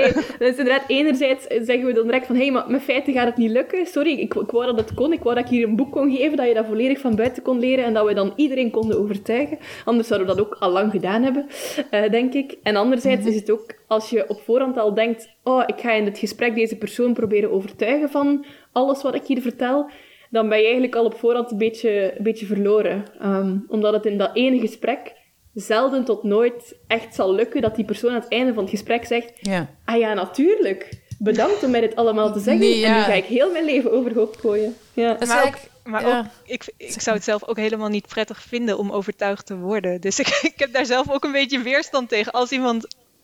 Ik vind het echt vreselijk als iemand mij probeert zeg maar, te overtuigen van iets. Dus ja, ik ga dat ook echt niet bij iemand anders doen. Want ik weet dat dat effect op die ander. Nou ja, Mhm. ik verwacht ook zo is. ehm, ja. Ja, maar ik merk ook, ja, sommige onderwerpen zijn ook veel gevoeliger dan andere. Bijvoorbeeld als iedereen... Allee, ik ben nu dus al lang bezig met zero waste en met die ook workshops geven en lezingen. En ik heb het gevoel ook telkens als ik mijn lezing aan het geven was, ehm, als ik praatte over plastic verminderen, geen probleem. Iedereen had goesting om zoveel moeite te doen, want het is veel moeite om geen plastic te, allee, om plastic te vermijden. Maar oh wee, als het ging over reizen, over allee, reizen met vliegtuig dan, reizen ehm, en, en vlees en energie veranderen, dat veel gemakkelijker is, vind ik. Want je moet gewoon iets niet doen bij reizen en energie is gewoon één keer veranderen en vlees is ook gewoon iets niet doen. Of ja, de winkel ligt vol met alternatieven tegenwoordig. Dus dat, dat was... Dat, dat, sommige, ik heb al opmerkingen gehad tijdens mijn lezing van mevrouw. Er werken wel eh, mensen in de sector. Hè, zo. Terwijl iedereen wil moeite doen om die plastic te vermijden. I- iedereen vindt dat goed. Iedereen wil op straat gaan wandelen en zwerfvuil rapen. Maar dat heeft zo weinig impact. Allee, in mijn oog. Ik, ik, Nee, nee, naar ja. wat ik heb gelezen, maar ik mag geen feiten gebruiken. Eh, dat ik denk, waarom wil iemand zoveel moeite doen om meteen wel te doen, dat weinig impact heeft? En waarom wil iemand dan niet die andere dingen doen? En daarom dat ik, heel vaak emotioneel word voor hetzelfde als tegenwoordig iemand zegt van ja, ja, ik ben met mijn eigen potje aan de slager geweest. Dan, dan word ik al, ja, en dan heb ik het moeilijk, hè. Ja. Allee, ja, dat is voor mij zo, iemand doet zo vrezen en best, maar het kan ook veel meer zijn. En, en ook dan moet ik mij soms inhouden om niet dat onderwerp te openen. En dan vraag ik me af, moet ik op dit moment iemand raad geven? Of moet ik gewoon zwijgen? Ja, omdat niet, je weet niet altijd of die daarvoor openstaan. hè. Nee, dat is ook absoluut iets waar dat we proberen ehm, zo die mildheid ook wel een beetje naar jezelf toe en naar anderen toe. Van, van som- sommige dingen lukken niet of lukken nog niet of, of hebben op dit moment minder focus. Een beetje zoals dat je zelf ook daarnet zei van ah ja, ik, ben, ik ben nu wel eens dingen met verpakking gaan kopen, want er waren nu eenmaal andere prioriteiten in mijn leven. Eh, dat is ook bij andere mensen zo. En ehm, hoezeer dat ik zelf bijvoorbeeld ook soms wil gewoon roepen naar iedereen van willen jullie een keer niet alles gewoon goed doen en klimaatvriendelijk doen, Ja. weet ik ook wel dat het veel realistischer is om, om te weten dat mensen op bepaalde dingen een focus gaan leggen en andere dingen misschien minder gaan doen. Ehm, ook omdat het wel vaak vasthangt aan een identiteit. Ik denk, je hebt bijvoorbeeld mensen die van reizen echt een identiteit maken, die als ze zichzelf voorstellen, ah, hey, ik ben Janne en ik ga supergraag op reis en ik wil zoveel Ja. mogelijk plekken in de wereld ontdekken. Op het moment dat je dan inderdaad dat klimaatverhaal er zou bijhalen, is dat ook wel iets dat aan een identiteit kan raken. Dus het is, het is helaas een, een heel moeilijk onderwerp, zeker ook voor zero waste, omdat het zo persoonlijk kan worden vaak. Hè. Dus allee, ik denk Ja. dat zeker dat veel mensen dat ook wel zullen voelen. Je raakt eigenlijk wel er passie ook aan soms. Hè? Ja. Het kan moeilijk zeggen aan iemand, stop met je passie, want daar wordt iemand juist gelukkig van. En, ja. Nou, ik moet wel zeggen dat ik hier een beetje anders zit in dit gesprek. Want ik wist het zelf op voorhand niet, maar ik dacht misschien ga ik mijzelf meer iemand van de andere kant voelen. Want Ja. ehm, weet dat, ja, door, ondertussen zijn we drie, vier jaar met die podcast hier bezig. En eh, ja, heb ik al ook wel wat inzichten en, en engagementen zelf eh, erbij en zo. Maar toch, hetgeen dat Hilde nu zegt, bij mij hangt dat niet aan mijn identiteit. Alleen, alleen de mensen die weten dat ik met deze podcast hier bezig ben, daar zijn er een paar die mij, die mij daar dan wel, die mij dat label opplakken. Maar ja, ik heb, ik heb trouwens ook een andere podcast en nu word ik daar meer op gelabeld, dus dat is ook alweer gemakkelijk. Eh, ja, en ik heb dat voordeel, laten we zeggen, dat als ik in gesprek, ik heb dat zo niet op mij plakken. Dus van, ah ja, maar die komt van, ja, die zit in heel die gebrainwashed die groep die alleen maar dit en dit en dit Ja. bekijkt. Allee, ik denk dat, ja, ik kan mij dat voorstellen, hè, dat ik, ik heb dat zelf een klein beetje in, mij om dat van jullie zelf te denken. Alle drie, hè, van Veerle ook. Ehm, van, ja, maar je, bent alleen maar daarmee bezig. Dat is niet dus, waar. Dus, dus uw waarheid zit ook volledig daar. En uw prioriteit zit ook altijd daar. Dus in gelijk welk gesprek dat je ingaat, ehm, gelijk over welk onderwerp dat is, dit gaat er heel snel bij komen. Al zeg je het niet, het gaat in je hoofd zitten. En ehm, ja, op een gegeven moment heb je dan natuurlijk inderdaad aan u kleven. Ik heb natuurlijk... Ik en heb is dan dat dan, is dat voordeel- dan, zie je dat als een voordeel? Heb jij het gevoel dat jouw gesprekken bijvoorbeeld makkelijker zijn? Of... Ik vermoed dat dat mijn voordeel is, ja. Dat ze daar niet aan denken. Ja, want, want Ja. bij mij zien ze dat niet aankomen. Minder. Ja. En Een als, soort het- echt verrassingseffect dan of zo? Of, eh, Ja, en ik maak ook niet de indruk als ik iets aanraak van over, eh, allee, over ja, alles wat dan met klimaat te maken heeft. Als ik dan plots zeg, ja, maar kijk, ik, vind, ik denk daar dat over. Of Eh, ja, vegetariër heb ik inderdaad wel aan mij kleven, maar Ja. ja. dat is dan nog niet... eh allee, dat alleen is niet, niet zo klimaatachtig gelinkt. Hè. Ehm, ja, ik weet niet. Ik kan me voorstellen dat, dat, dat, je, dat, dat je zo snel, bijvoorbeeld als je van... Als je van een bepaalde politieke partij zit of als je bij een bepaalde vereniging al zit en inderdaad, Ja. en, en een van de eerste dingen waarmee dat ze je leren kennen is dat. En bijna bij iedereen is dat, ja, dan, dan je dat en nu kleven natuurlijk. Hè. En dan word je minder serieus genomen of, of wordt er zo van, ja, ja, maar zeg maar, ik heb dat nodig, hè, zeg dat maar een keer, voilà. Denk ik, ik- denk ik. Ik, ja. ik, denk, ik denk dat iets, iets heel tof wat dat jullie eigenlijk ook exact doen met de podcast, want dat het voordeel is hierbij, iedereen die aan het luisteren is op dit moment, heeft er zelf voor gekozen om te luisteren naar een podcast over zero waste. Dus die staan al open voor de info. Ehm, maar het feit dat jullie aan het begin een zero waste win en een zero waste fail allebei benoemen, is eigenlijk heel krachtig. Omdat je dan een stukje, je, zit- je zit wel zelf in het kotje van ah, ik ben met veel zero waste bezig, maar eigenlijk heb ik ook soms dingen die niet goed lukken en soms ook momenten dat ik er niet mee bezig ben. En die kwetsbaarheid of, of het benoemen van die tweestrijd dat je zelf ook voelt, is eigenlijk heel sterk. Net omdat mensen zich dan misschien minder ehm, ja, bedreigd, is misschien een zwaar woord, maar dat ze minder heel hard jou in, in, in dat kader gaan zetten. Net omdat ze voelen van, hey, je bent eh, vegetariër, maar misschien eet je heel af en toe toch nog eens vis omdat je dat lekker vindt. Het kan, bijvoorbeeld. Ja. Ja, dat is, ja, ja, daarom, ja, dank u wel. dat, dat is inderdaad waarom dat ik daar mee begonnen ben. Van, ehm, omdat, gelijk dat Christophe zegt, een label, ik kreeg een label en op duur begon ik het ook beu te worden van zero waste is eigenlijk niet mijn passie, dat is meer mijn waarde. Allee, omdat mijn passies liggen ergens helemaal anders. Dat is tekenen, fantasie, eh, high fantasy. En om een uur had ik het gevoel dat mensen weten, denken dat ik alleen nog maar madame ben die maar potjes gaat gaan winkelen. Maar en, ja, dacht ik van, ik ben ook nog een gewone mens met andere interesses en andere dingen. Dus die podcast wil ik juist heel spontaan houden, omdat, ja, omdat dat een gesprek moet zijn met normale mensen en niet met, met mensen die er zo allee, boven staan of zo. Dat is zeker niet, nee, wil- zo wil ik zeker niet. eh, Ja. Is Ja, het, mogen wij, sorry, Ja, zeg mogen, mogen wij ietsjes, eh, zo een paar details weten van wat er precies in de workshops allemaal gebeurt? Zeker. Ja, ik, ik wilde al bijna een voor een, eh, een ja, wat, wat kun je zeggen als iemand met zo'n potje naar de slager is gegaan? Ehm, maar misschien is het Ja. beter om eerst doe, doe eerst de eh, wat je in gedachten had en dan zal ik later misschien kunnen we Oh ja, wat eh, ja, suggesties geven voor hoe je dat, hoe je wat voor gesprekken je dan aan kunt gaan of hoe. Ja, ik, ik stel me nu zoiets voor dat jullie inderdaad nadenken over eh, uw houding die je hebt in vriendengroep. En eh, ja, als je naar buiten komt op straat of dat daarover gaat, denk ik. In gesprekgroepjes van vijf à tien man. Zoiets stel ik mij voor nu.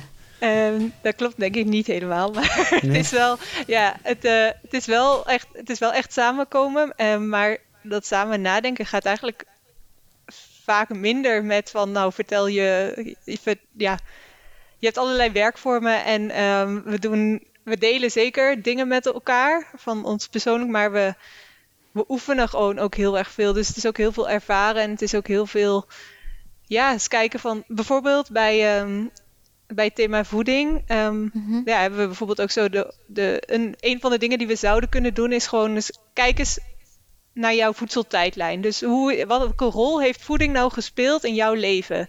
Dus hoe, hoe was dat voor jou als kind en hoe was dat voor jou toen je als puber was en hoe was dat nou ja, wat later? Ehm, wanneer ben je zelf gaan koken? Wanneer ehm, ja, was je, wat, waar ging je nou doorheen? En dat, dat levert al gesprekstof op. En dan zie je eigenlijk van, hé, hey, kijk, iedereen heeft zo'n verschillende situatie. Ja. Ja. En dat, dat geeft is echt, ja, eigenlijk moet je al die dingen ervaren. Maar kan- ja, zo zeggen, denk, denk ik dat je misschien ook al wel een beeld krijgt. Maar dan, dan zie je echt van, oh kijk, die heeft vanuit kind af heel ander, is heel anders opgevoed dan Ja. ik. En dat geeft heel vaak ook heel veel openingen voor later. Mocht je een keer in zo'n gesprek Ja. zitten, dat je dan Ja. eens denkt van, ah kijk, ik ben eigenlijk wel benieuwd. Hoe, hoe is dat eigenlijk voor jou geweest? Ehm, want, eh, nou ja, bijvoorbeeld bij mij thuis werd toen ik eh, werd altijd wel vlees gegeten. Dus ik, ik ben niet opgegroeid als vegetariër of zo. Ehm, Mhm.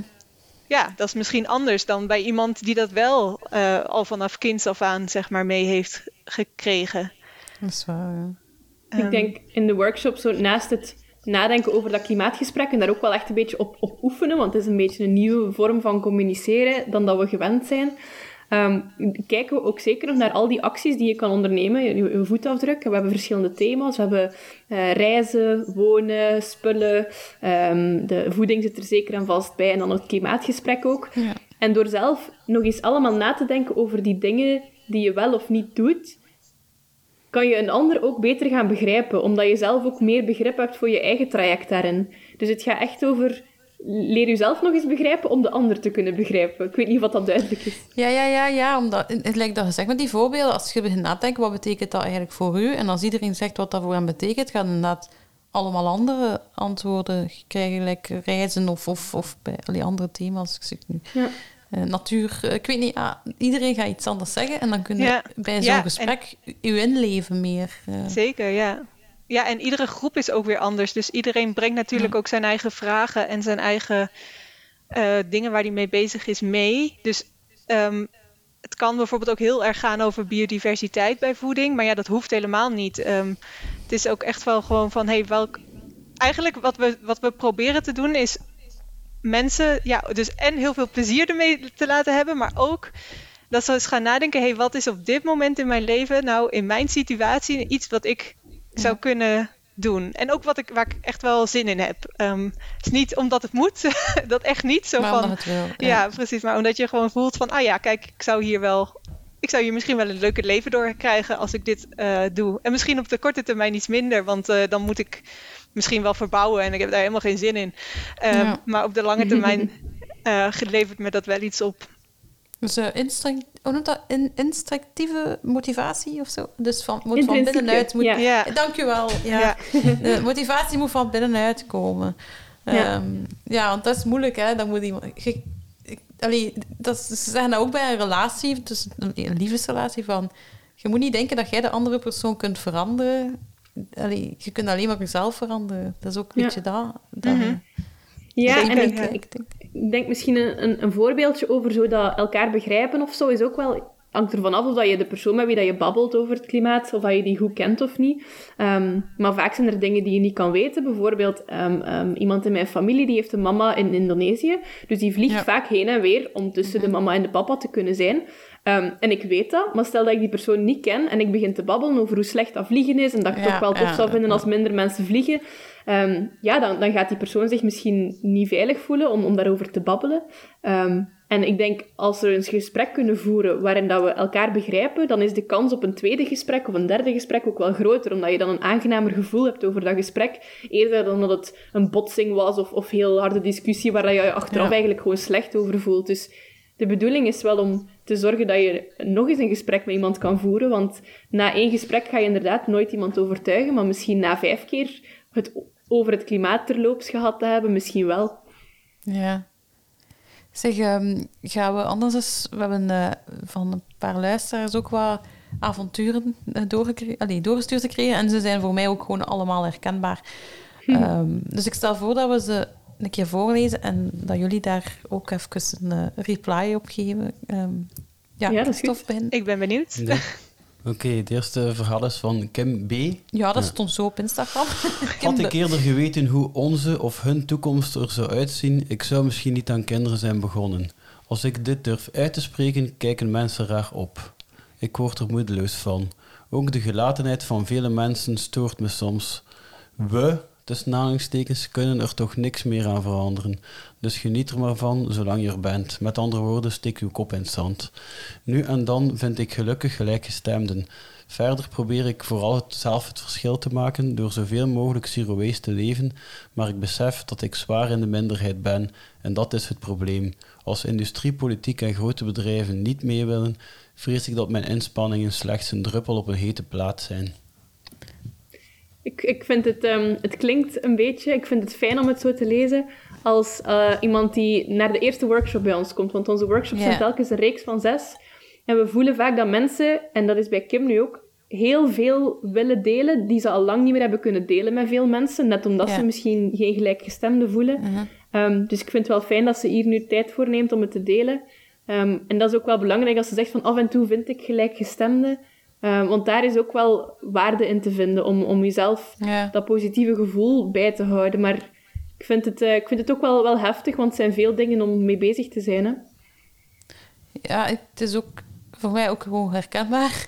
Ook omdat ik ook zelf soms denk van ja, ehm, ik ben zwaar in de minderheid. Of, of toch, ja, dat gevoel heb ik ook soms. En, en dat, dat je ook denkt van mijn inspanningen hebben niks... Of hebben, zijn echt een druppel op een hete plaat, gelijk dat Steer zegt. Van, ehm, ja. Ik, dat geeft u gewoon in het algemeen een negatieve kijk op de toekomst. eh, dat idee. En, en ik heb dat met sommige dagen ook wel. Ik kan niet zeggen continu, maar ik zit soms Ja. ook wel niet zo positief. En dan is dat moeilijk als er dan bijvoorbeeld iemand iets doet. Ik denk dat zij dat ook bedoelt. Van ja, je voelt je alleen omdat jij wilt iets doen voor de toekomst en iemand anders trekt er hem niks van aan. En je denkt, ja, maar het is ook mijn toekomst, die van mijn kinderen. Ja, zo, dat. Ja, ja, ja. Ja. Ja, Ja, als, zoiets, als zoiets doorettert in je leven, dan is eigenlijk de, de, de snelst efficiënte oplossing om gewoon af en toe onder gelijke stemmen te Ja. komen. hè. Dat is inderdaad wel, denk ik, waar. Ja, nou ja, ik vind, het, ik vind het sowieso wel een moedig om zo ook eh, dit neer te schrijven. En ja, ik zou. Ik, ik herken me er zelf daar ook best wel in. Ik heb geen kinderen, maar ik denk daar ook wel eens Ja. over na. Van, ehm, ja, gewoon ook wat betekent dat dan? En ik hoor dat ook wel echt van anderen. En ik heb wel zoiets van ja, je, we weten het ook niet, hè, ehm, wat er gaat gebeuren. En, Nee. en, het, en het is ook waar dat we nu met heel kleine stapjes bezig zijn en dat de overheid en de bedrijven echt wel, ja, som- in sommige opzichten denk ik wel echt, er gebeuren het heel veel dingen nu. Maar tegelijkertijd denk ik ook, ja, is het genoeg en is het snel genoeg? Ehm, Ja. maar ja, het is wel iets waarvan ik, waarvan ik dan zelf, of tenminste wat ik dan daaraan toe zou willen voegen, wat ik zelf, wat ik voor mezelf misschien ook als hoop heb of zo, is dat ik weet dat als we met ja, 20, 25 procent van de mensen zijn die actie ondernemen, dat we dan echt een sociaal kantelpunt kunnen hebben. Dus dat die tipping points echt niet alleen maar zijn voor de, voor de gletsjers en voor de, de ijsschotsen en zo, maar dat er ook een sociaal kantelpunt is. En op dit moment zijn gewoon meer dan 90% is gewoon bezorgd. Is Ja. echt bezorgd. Het is alleen maar dat hele kleine percentage van de mensen die actie onderneemt. Dus het is niet omdat mensen geen actie ondernemen dat ze niet bezorgd zijn. Ik heb, ik heb eigenlijk, ik zie, ik zie de wereld ook eigenlijk als één groot. Ik, ik zie eigenlijk alleen maar gelijkgestemden om mij heen. Want altijd als ik, Ja. als ik dan toch. Ik ga er ook echt van uit dat eigenlijk iedereen met wie ik praat, dat die wel ja, hier bezorgd over is. En Ja, je zit bij klimaatcontact, ja, dat gaat... eh, Nee, nee, nee, maar ook, ook daarbuiten. Ik heb genoeg mensen die niet. ehm, Ja. die een heel andere levensstijl erop nahouden dan ik. Ehm, en ik, ik vind dat juist, juist heel interessant eigenlijk dat die. Dus niet, die zijn niet heel veel anders dan ik of zo. Het is gewoon, uiteindelijk maken ze andere keuzes nu nog, maar ja, zijn- zijn ook bezorgd. ze en- zijn ook bezorgd en dat delen we wel. Ehm, het is echt maar heel, heel weinig mm, nog dat er, dat er iemand is die zegt: nee, dat is niks. Eh, doe toch niet zo zot. ja. ja. Mhm. Klimaatontkenners eigenlijk. dat Ja, zijn er die, die, die kom ik ja. eigenlijk nog maar heel, nou eigenlijk niet tegen. maar eh, Ja, ik, ik denk ook dat er daar wel veel waarde ligt in het feit dat wij in de workshops ook proberen de focus leggen op het plezier dat wij ook wel vinden in klimaatvriendelijke dingen doen. Ik denk dat dat Mhm. met Zero Waste ook zeker het geval is dat er vaak acties zijn die je onderneemt of nieuwe Ja. gewoontes die je hebt gecreëerd die gewoon ook tof zijn. En, en zelfs als je het gevoel hebt van aan het einde van de rit ga ik misschien op wereldvlak geen impact hebben gemaakt, dat kan dat je dat gevoel hebt, maar dan heb je wel nog het plezier gehad van bijvoorbeeld door meer plantaardig te eten ben ik meer met voeding bezig en heb ik meer ingrediënten leren kennen. Dat is ook heel tof, bijvoorbeeld. Ehm, of je hebt dus andere reislocaties ontdekt in pakweg Duitsland, eh, waar je anders nooit aan had gedacht of zo. Het was ook minder duur en zo. Ja, Ja, ja. Allee, ja. Ja, ja dus zo- zonder te doen alsof alles sowieso goed komt, is het wel ergens een balans zoeken in erkennen dat het een, Ja. een zwaar probleem is en dat het, dat het soms ook moeilijk is om hoopvol te zijn, maar dat er ook wel andere dingen aan zijn, eerder dan je gelooft er wel in of je gelooft er niet in. Ja, het Ja, kan ook gewoon ja. tof zijn. Ja. Ja, hetgeen, hetgeen dat ik nu wel ook nog hierin lees, want ik heb al een keer verder gekeken bij de anderen en daar zit het er niet in, dus daarmee dat ik het nu nog een keer aanhaal, omdat ze begint over de industrie en de politiek. Ehm, ja, dat is natuurlijk iets dat je veel te horen krijgt. Op het moment dat je wordt door anderen als iemand naïef die denkt dat hij verschil maakt, weggezet. Ehm, en dan wordt er wel verwezen, ja, maar de industrie en de politiek, die moeten het eigenlijk doen en die doen het niet. Dus wat, wat maakt het uit dat wij het doen? En daar voelt ze zich meegesleept door allee, de grotere meerderheid. Ehm, dat is een beetje de focus op de negatieve dingen gelijk. Dat is ook een eh, beschermingsmechanisme. Je, eigenlijk je eigen macht ontkennen. Dus Ja. je kleiner Een voordoen. excuus eigenlijk, zo van... Ja, ja, ik, eh, ja, maar ik kan toch niks veranderen. En, Ja. eh, mijn, mijn, wat ik kan doen, dat telt toch niet zo mee. Maar het ergste is dat ik vind dat ze soms ook een beetje gelijk hebben. oh ja, dat natuurlijk. Ja, maar dat is, Ja, het is helemaal waar. Ik vind ook Ja. dat we niets moeten doen. Maar tegelijkertijd tellen, zij is, is een klein iets nog steeds wel iets. En tellen heel veel kleine dingetjes toch ook wel weer op. Ehm, Ja, Ja, en ik- wij zijn het draagvlak. Hè. We moeten tonen dat er een draagvlak is. Hè. Ja. Ja, absoluut. Ik, ik geef altijd het leuke voorbeeld, en het gaat nu wel weer over voeding, maar eh, het feit dat er in heel veel supermarkten staan er al, al duidelijke icoontjes van het is plantaardig of het is veggie, terwijl er eigenlijk een heel klein percentage van de mensen vegetarisch eet of plantaardig eet. Dus het feit dat dat, dat klein percentage wel die impact heeft, zodat die, die bedrijven wel voelen, hey, hier is wel een draagvlak en hier is wel een vraag en dat gaat ook alleen maar groeien. Dat is denk ik een van de perfecte voorbeelden. Dat is niet omdat de overheid heeft gezegd, zegt er moeten meer producten zijn en je moet daar zeker overal iets op zetten. Nee. Nee, want het, er, is ook, er zijn ook mensen die het gewoon regelmatig een keer iets plantaardig eten. Alleen niet 100%, maar Nee. die door die dingen weten dat het bestaat, dan ze een keer zeggen van, ik ga een keer een plantaardige melk testen of zo. Dat is trouwens ook een van de eerste vragen die wij stellen in onze workshops altijd van hey, wie heeft er hier nu eigenlijk verantwoordelijkheid om dit probleem te gaan oplossen? Zijn wij dat? Is dat de overheid? Zijn dat de bedrijven? Is dat de wetenschap? Ehm, Ja. en, en dat is altijd een hele mooie open discussie, want daar is niet, niet één antwoord. Het, allee, het antwoord is eh, allemaal. Ehm, maar ehm, Ja. die- ja. Ehm, het is wel fijn om daar ook over na te denken en om, om het als een heel groot geheel te zien waar dat wij allemaal onderdeel van uitmaken. Want uiteindelijk, wie zit er in de overheid? Dat zijn wij, de burgers. En wie zit er in bedrijven? Dat zijn wij, de burgers. En het is op die manier dat wij ook wel extra geloven in zo het voeren van die kleine gesprekjes en het er eens over hebben of contacten zoeken met mensen die ergens in een positie zitten die misschien meer impact kunnen hebben. Ja. Klopt. dat was Ah, wel, dat eh, verhaal van Lieselot? Oh, ja, of Eh, was we er nog nog- iets? Nee, nee, nee. Ik wou net zeggen, van het is een eh, uitgebreide reactie. eh, Ja. op, eh, Ja, ja, Ja. Ehm, de volgende is van Lieselot. Ik vind het vervelend dat mensen zich zo steeds excuseren tegenover mij als ze weten dat ik probeer ecologischer te leven. Als ze dan bijvoorbeeld aankopen doen van plastic of zo, dan wordt er een hele excuseersessie gegeven waarom ze daar uiteindelijk toch voor kozen. Ja. Soms kan de aankoop nu eenmaal niet anders. Ze hoeven zich niet te excuseren tegenover mij. Ik probeer ook soms tips te geven, bijvoorbeeld aan familie, en dat wordt dan niet in dank afgenomen. Ik dring het niet op, maar ik voorstel het gewoon maar voor. Moet ik daar dan gewoon mee stoppen? Ja. zo herkenbaar, hè? Ja, super. Ik denk dat het eerste wat de meeste deelnemers in onze workshops altijd zeggen, of sommigen, is... Ja, sorry, ik ben met de auto gekomen, hè. Ja, of oh, sorry veel, het is een plastic zakje. Of oh, sorry veel, ja, zo dat. Ja.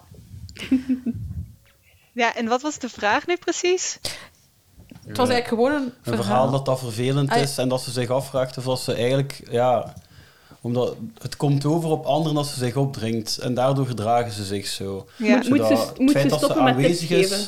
Ja, Ja, ze gewoon het feit dat, tips, dat maar- het te ja. aanwezig is, ook al doet ze dat op een positieve manier, toch krijgt ze reactie die ze niet wil. Namelijk dat mensen zich excuseren in plaats van het gewoon te doen. Ja, Maar ik denk misschien is dat excuseergedrag ehm, wijst er misschien wel op dat er wel degelijk iets veranderd is in al die mensen in hun gedrag. Alleen niet zoveel dat ze zelf zouden willen. Dus je kunt het wel positief bekijken. Ja, maar ik heb het gevoel dat als iemand zich excuseert voor mij, voor dat plastic zakje, dat is nu een klein voorbeeld, dat dat is om het schuldgevoel af zich te zetten. Van, ik weet, ik heb dat niet gedaan, ik excuseer mij voor velen. ja ik, Maar, ik kan dat, dat heeft beamen. dus ik kan het beamen. Het is, eh, dus Ah. schuld is eigenlijk het gevoel wat je hebt als je zegt sorry voor wat ik doe.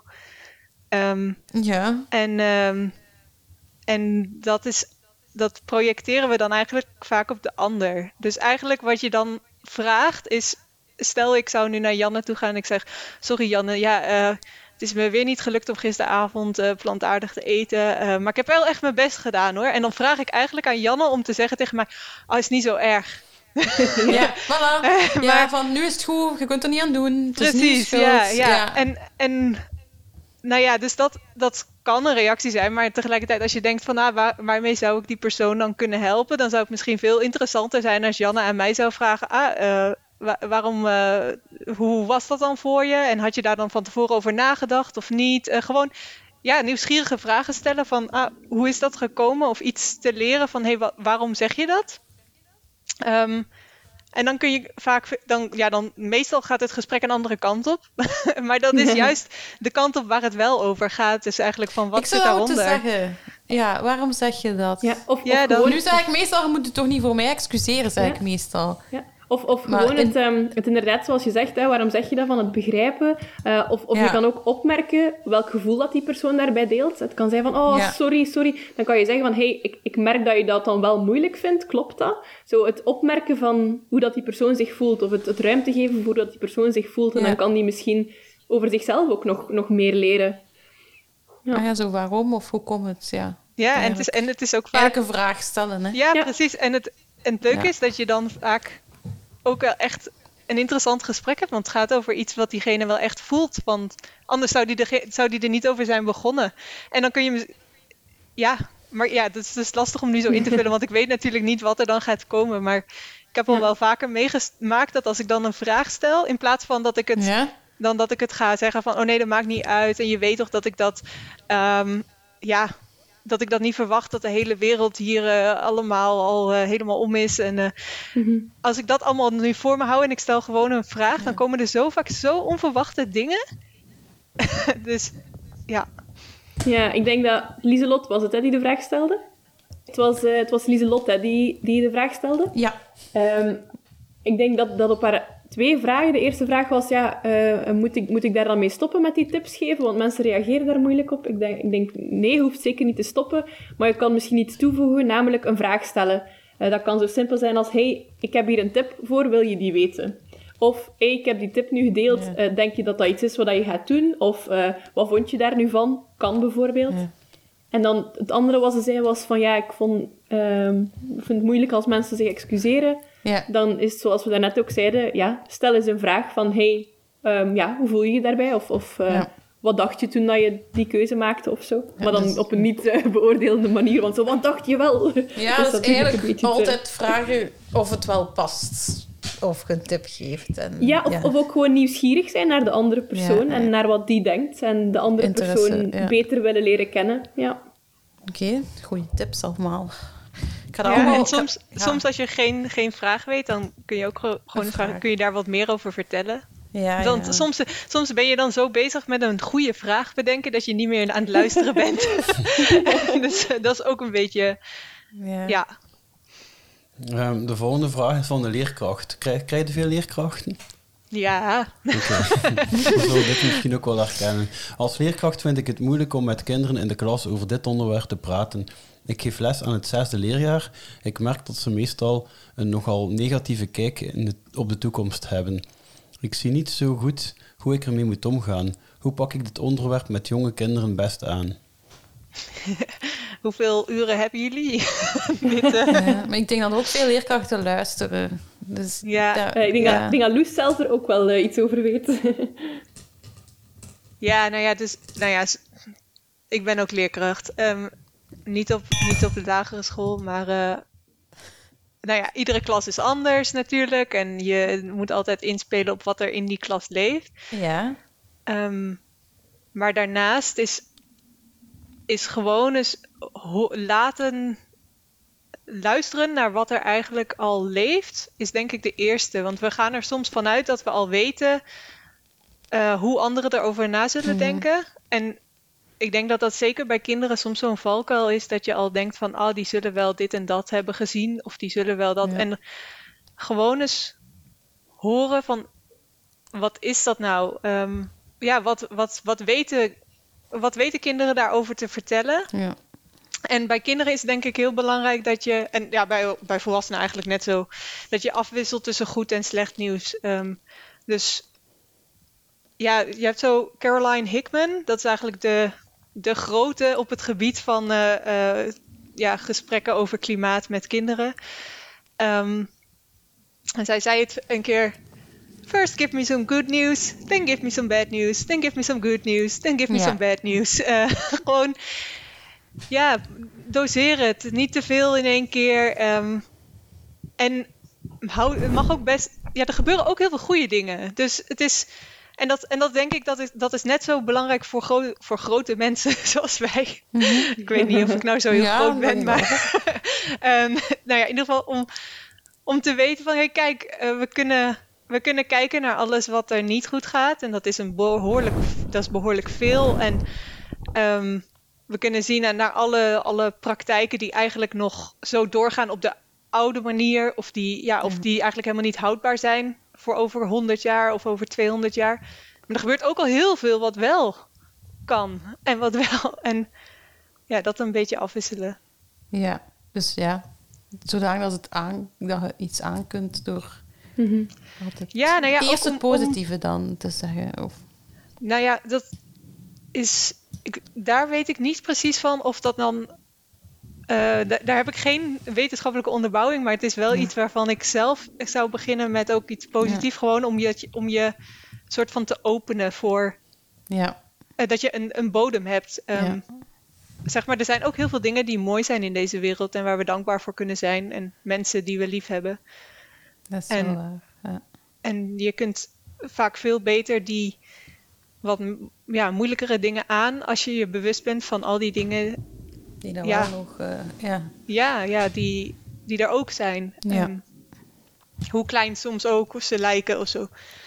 Dus ehm, ja, ik vind het een hele leuke vraag. En ik, eh, maar, Ja, we- ja. maar, het is, maar het is, ik, ik heb nu heel veel zin om nog heel veel meer te zeggen. Maar dan ja, zou ik zeggen, workshops. kom, kom bij ons. Ja, eh, ja. en, ja, eh, en ik, ik, ik kan er ook wel bij zeggen eh, dat onze workshops, onze, onze doelgroep is echt wel volwassenen. Ehm, dus op dit moment focussen wij, wij niet echt met klimaatcontact op, op kinderen of jongeren, omdat dat toch ook wel inderdaad echt een volledig andere doelgroep is.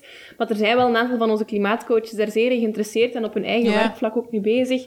Maar net omdat het bij ons ook over thema's gaat zoals wonen, wat kan je doen in je woning, eh, voeding, eh, ja gesprekstechnieken en communicatietechnieken is toch wel iets, iets vrij ehm, eh, ingewikkeld al, of, of, of een, een verder niveau. Ehm, dus de inhoud van onze workshops is op dit moment wel echt toegespitst op, op volwassenen. Ehm, maar die zijn zeker eh, allee, allemaal welkom en ook leerkrachten zijn bij ons welkom. En, eh, we kijken wel altijd naar wie er in een groep zit en de interesse van de coaches, de interesse van de deelnemers. En wie weet, soms wat we bijvoorbeeld doen is aan het einde van onze reeks nog één extra workshop inplannen met dan een onderwerp waar dat de deelnemers Ja. extra interesse in hebben. Kan bijvoorbeeld zeker zijn het klimaatgesprek met kinderen of jongeren. Oké, Ja. oké. Ja, dat is toch... ja, we hebben daar ook al wel materiaal rond ontwikkeld. dus ja, het is, er zullen al veel vragen van zijn natuurlijk. heel veel, ja. Ja. ja. Oké. We gaan naar de laatste. Dus van Evelien. Opmerkingen krijgen zoals... Als je dan toch voor het milieu bent, waarom doet je dan dit of dat niet? Of waarom doet je dit dan dat juist wel nog? Daarvan krijg ik echt de indruk dat het voor velen een alles of niets verhaal moet zijn. Ergens snap ik het ook wel. Bijvoorbeeld een politieker van Groen die rondrijdt in een benzineslurpende bak. Dat komt hypocriet over. En de ene mens is de andere niet. En er zijn genoeg hardliners en of net milde mensen aan beide kanten van het verhaal. In elk geval is het steeds een onderwerp dat zeer levendige debatten oplevert. ja. Is er ook een vraag bij? Nee, dat is een Nee. opmerking. Dat is eh, een opmerking. Ja, het gaat, het gaat wel een beetje van... Ja, Hoe doe we je het in het begin Ja. over hadden, een beetje hoe, ook. hoe vermijd ik dat levendige debat misschien? Ja, Ehm, ja, dat, dat labelen waar dat we het al over gehad hebben. Hè. ja. Mhm. Van, Ja. ja. Ja, op een gegeven moment hebben we dat label. En ehm, ja, voor het ene is dat duidelijk dan het andere. Want we, we hebben het al in eerdere podcasts over gehad. Er zijn bijvoorbeeld mensen die heel erg met klimaat bezig zijn, maar niet met milieu. En er zijn mensen die heel erg met milieu bezig zijn, maar totaal, Ja. niet, met of totaal niet het klimaat als reden hebben. Eh, ja, dat daar ook nog een keer veel verschil op zit. Ja. En dat is nog maar één verschil dat ik geef. Ehm, ja, het zijn er dan die vrij met dierenwelzijn Mhm. bezig zijn en anderen juist helemaal niet. Ehm, Mhm. En dan, ja, maar je wordt dan, als je zo'n vraag krijgt, dan word je gelabeld in, in een groep die blijkbaar een groep is die een heel homogeen antwoord heeft en waar dat die persoon die de vraag stelt er dan blijkbaar niet bij hoort. Ehm, En dan krijg je daar, Maar het is ook wel, ja, zelf in onze familie wordt veel in de gaten gehouden. Hè, van ja, maar kijk. Ja, maar ja. Eh, ja, Het is, dat, is, ja, het is, Ja, ik- dat is des mensen, hè. Mhm. Ehm, ja, ik, ik wilde daar wel nog iets bij zeggen, want ik, Ja. ik heb soms ook wel het gevoel dat, dat dat ook juist wel een interessante opening is voor een gesprek.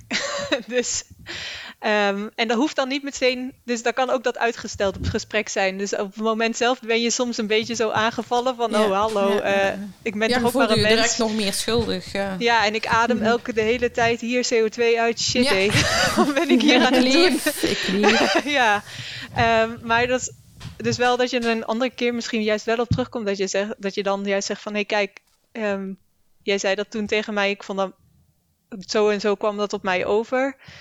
Ehm, ja, is dat iets waar jij dan mee bezig bent? Eh, waar, je- dat je daarna nou zo naar kijkt? Dan zou je bijvoorbeeld kunnen vragen aan iemand. Mhm. En Ja, of, of het benoemen dat je er... Want vaak is de reden dat, dat dat zo hard binnenkomt, is omdat je zelf ook wel soms die twijfel hebt. We hebben het er aan het begin exact over gehad, hè, van ik heb nu eens iets gedaan waar Ja. ik eigenlijk niet achter sta, maar ik heb het wel met een reden gedaan. Ehm, ja, dan kan je dat ook wel gewoon benoemen van, hey, ehm, ik, ik worstel daar zelf soms ook mee met dingen die ik doe waar ik misschien niet zo heel trots op ben, maar ik kan niet alles perfect doen. En een beetje ja, die, die mildheid voor jezelf uitspreken eh, kan ook wel fijn zijn voor, voor beide kanten, denk ik, van het gesprek. Ja. Ja, ik, en, en andersom, ik denk dus ook dat dat misschien ook wel een tip kan zijn om juist die, die twijfel vaker te benoemen in je gesprekken. Dus niet, niet hem laten komen vanaf de ander, maar dat je zelf zegt van, ah ja, kijk, ik heb nu deze keuze gemaakt. Ehm, ja, dat heeft wel wat voeten in de aarde gehad, want, eh, want ik vond dit spannend. Of ik vond, ja, ik, eh, ik zal misschien een concrete voorbeeld geven. Ehm, ik heb een eh, ik ben van job veranderd en toen kreeg ik een laptop. En ik dacht, ah, dat is een nieuwe laptop en ik wil eigenlijk geen nieuwe spullen. Ik wil eigenlijk Ja. een refurbished. ehm, Ja. ja, hoe gaan we dit nu doen? Ehm, nou ja, en als ik dan, dan in, daar, daar ben ik dan wel ook met mensen over gaan praten. Gewoon van, hé, kijk, ik zit hier nu mee. Aan de ene kant wil ik gewoon goed mijn job kunnen doen. En ehm, ja, is wel prettig, een fijne, snelle laptop en eh, die het gewoon doet. En waar ik niet eh, Ja. ja, heel veel moeite in hoef te stoppen. En aan de andere kant weet ik ook van, ja, van al dat onrecht wat zit aan de.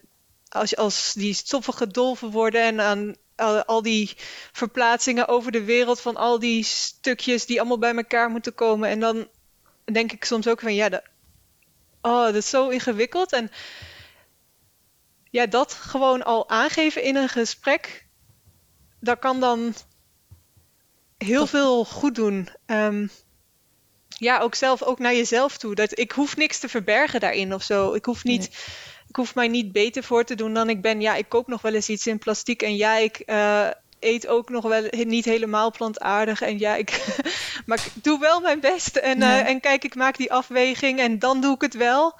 En dan lukt het soms een keer niet. En ja, en dan ben ik een keer degene die per ongeluk de verkeerde batterijen wegbrengt. En, eh, ja. En dat is dan ergens soms een beetje spannend om te zeggen. Ehm, ja, bijvoorbeeld bij die batterijen dacht ik wel echt van, ah nee, hè, dit is echt zoiets wat je dan eigenlijk liever weg wil stoppen, zo in de doofpot ermee, dat hoeft niemand te weten. Ehm, en tegelijkertijd kan het juist heel erg, ja, ook wel, ook wel wat lucht geven in je gesprekken van, nou kijk hier, we zijn hier gewoon en De reality check. Ja. ja, ja en, en, en het is op dit moment gewoon zo moeilijk om eh, klimaatvriendelijke keuzes te maken. Dus Dat zou dan komen we wel ja. weer misschien bij, die, bij wat, wat Kim zegt. Hè? We hebben die overheid en we Ja, hebben die bedrijven nodig. Maar op dit moment is het gewoon echt wel lastig. En dat is niet, is niet omdat wij dan eh, niet genoeg moeite doen of zo. Maar dat is ook gewoon omdat die realiteit zo Dat het is. moeilijk is. Ja. En heb je nu een refurbished laptop? Want dat vroeg ik me nu nog wel af. Is dat nu gelukt? Nee.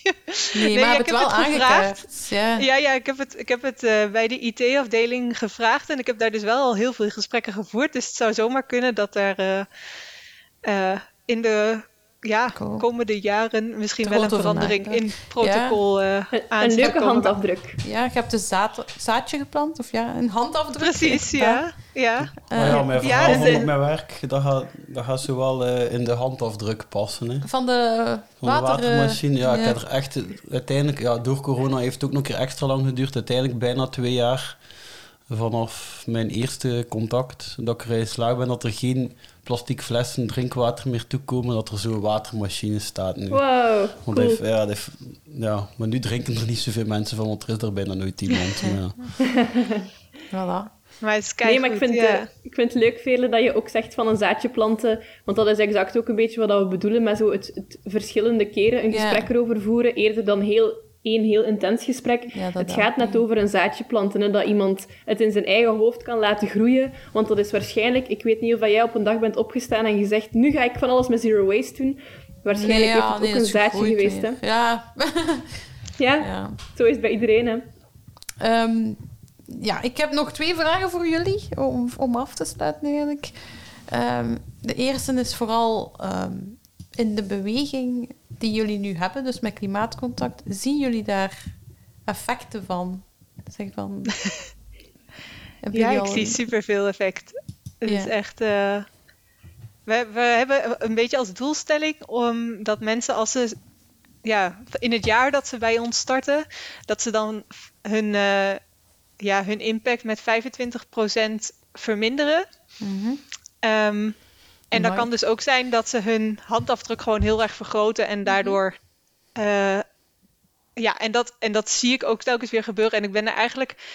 Het is, het is echt bizar wat er allemaal kan gebeuren als je dan samen zit. Als je dan merkt van hé, hey, kijk, ik ben niet de enige die hiermee bezig is. Ehm, als je eens erover gaat praten met, ja, met je huisgenoten, met je familie, met je buren. ehm, en als je ja, dan eigenlijk stilletjes aan kun je heel grote stappen zetten en, en kost het veel minder moeite gewoon omdat het leuk wordt gemaakt. Ehm, misschien heb jij wel een concreet voorbeeld, Janne, want dan Van wat precies? van ja, Iets van wat er dan zou gebeurt zijn door uit, zo ja. eh, Uit, uit de workshops dan? Of? Ja, of Ja, iets precies, jullie een hebben gezien, deelnemer. ja, dat, dat hebben we kunnen bereiken, of, of dat willen we bereiken. Ja, ik, ik denk, ehm, er zijn eh, twee mensen waarvan ik weet die, die van job veranderd zijn. Dat is natuurlijk Maar, een heel is- grote stap. Ja, Maar eh, ja, je werk vraagt veel tijd. Je bent veel uren bezig op je werk. Eh, en dat is wel een plek als je op je werk of van je werk iets duurzaams kan maken. Wat niet iedereen kan natuurlijk. Hè. Daar wil ik zeker Nee. ook ehm, eh, ruimte aan geven. Maar voor die mensen was het een moment dat ze voelden... Hey, ik was al een lange tijd aan het twijfelen van... ik voel me niet zo goed op mijn werk, omdat ik zoveel uren steek in iets waar ik niet met duurzaamheid bezig ben. Mhm. Die dan wel die switch hebben gemaakt. Ehm, en die zich daar ook heel goed over voelen. En die Ja. ook blij zijn om dan van de mededeelnemers een steun gehad te hebben, bijvoorbeeld. cool, ja. cool. Ja. Die blijven ook contact hebben met elkaar, vermoed ik. Als dat zo we persoonlijke hebben, eh, gesprekken zijn. We hebben recent een Facebookgroep ook opgericht, eh, waar iedereen die ooit een workshop volgde bij kan komen. Eh, en daar willen we in de toekomst graag ook nog meer gebruik van maken, zodat iedereen elkaar een beetje kan blijven positief motiveren en succesverhalen ook wel delen. Want dat, dat blijft ook belangrijk. Hè? Als je niemand meer in je leven hebt die daarmee bezig is, ja, dan verwatert dat automatisch ook wel. Dus het is wel fijn om, om dat contact te houden. Ja. Cool. En ik heb ook gezien op jullie site dat mensen kunnen klimaatcoach worden. Dus stel dat er iemand luistert en die zegt, ja, dat lijkt mij wel wat. Wat is de taak van zo'n klimaat, klimaatcoach?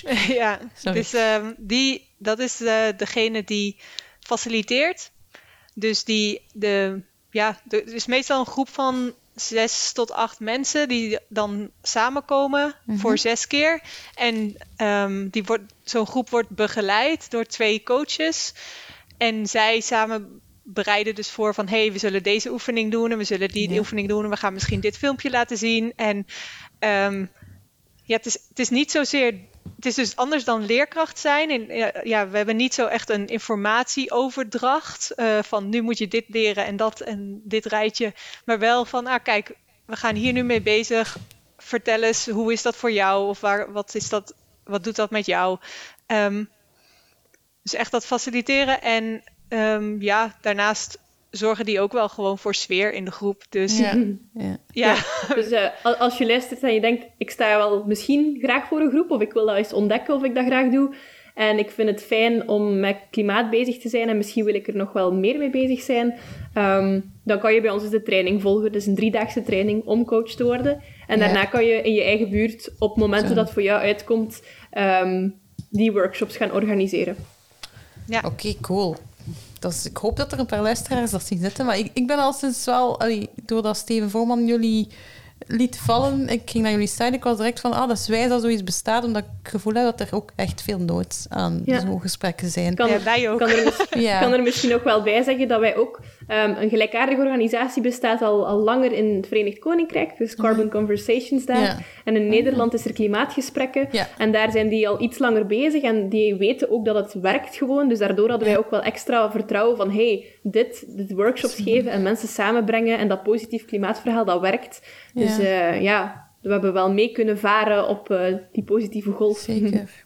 En is er nog iets dat je wilt droppen of zo, reclame of iets van eh, dingen die je wilt zeggen voordat we volledig afsluiten? Ja, want we hebben wel weer wat op de planning staan. Zeg maar, zeg maar.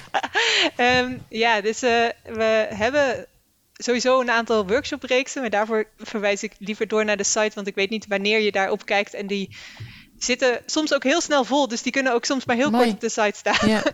Ehm, maar we hebben ook dus trainingen tot Zeg maar de klimaatcoach. site even. Wat is jullie site? Ah ja, klimaat, eh, www.klimaatcontact.be. Voilà. Slash workshops voor de workshops. En slash klimaatcoach voor de training tot klimaatcoach. Oké. Ja, maar Ja, die vind je ook wel als je op de dat homepage is waar. bent. Ja. Ehm, ja, maar voor de, dus de training tot klimaatcoach, die je dus ook mag volgen als je nog niet helemaal zeker bent of je het ziet zitten om workshops zelf te geven, maar als je ze wil uitzoeken of je dat wat lijkt. Mhm. Ja. Ehm, daarvan hebben we er eentje gepland in het eerste weekend van, Mechelen, eh, van maart in Mechelen. Dus 4, 5 en Mhm. 6 maart.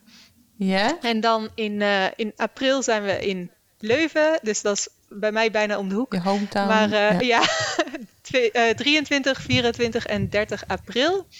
Oké. En dan in, eh, met Pinksteren, dus 4, 5 en 6 juni, zitten we in Brugge.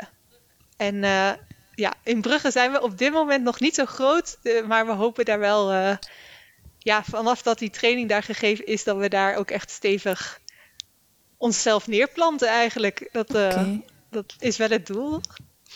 Ja.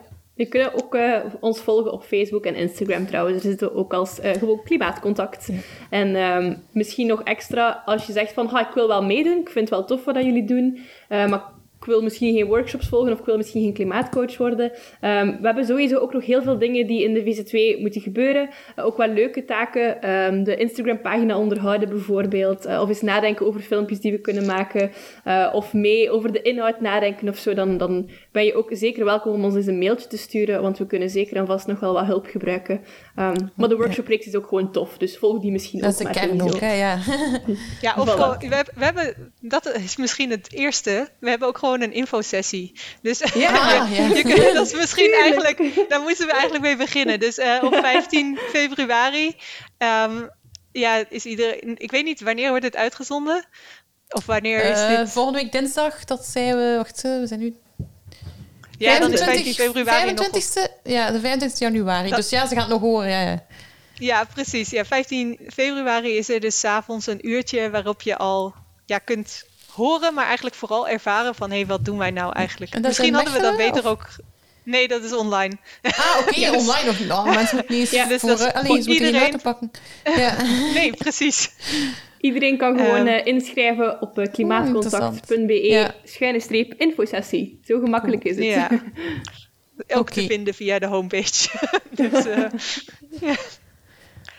ja, dat is misschien het, eh, het makkelijkst. ja. Wij moeten, ehm, voordat we afsluiten, nog wat mensen bedanken, Christophe.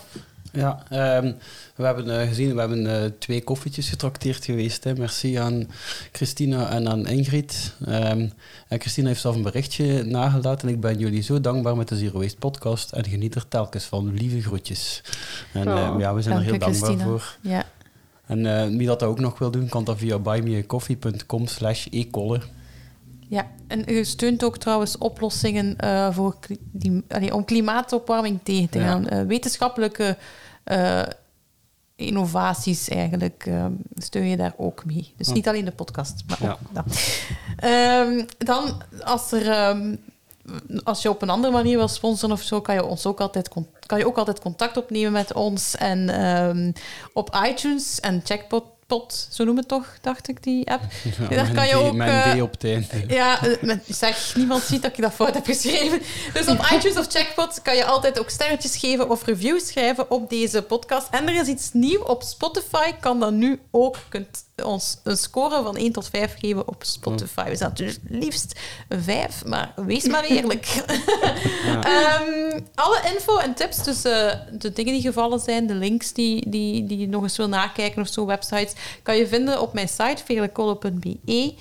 En als je zoals Geert heeft gedaan, een Zero Waste Fail of Win of een ander bericht wilt achterlaten en zelf opnemen, dat kan via speakpipe.com slash Zero Waste Podcast. Ik wil eh, Loes en Janne alles, alleszins nog bedanken om erbij te zijn vandaag. Ik zou nog lang kunnen praten, eh, maar daarvoor zijn de Wij ook. workshops. Ja, daarvoor, en daarvoor is er klimaatcontact natuurlijk. Ehm, dus voilà, beste luisteraar, tot de volgende keer. Ja, tot de volgende allemaal. Dag. Dag. Doeg.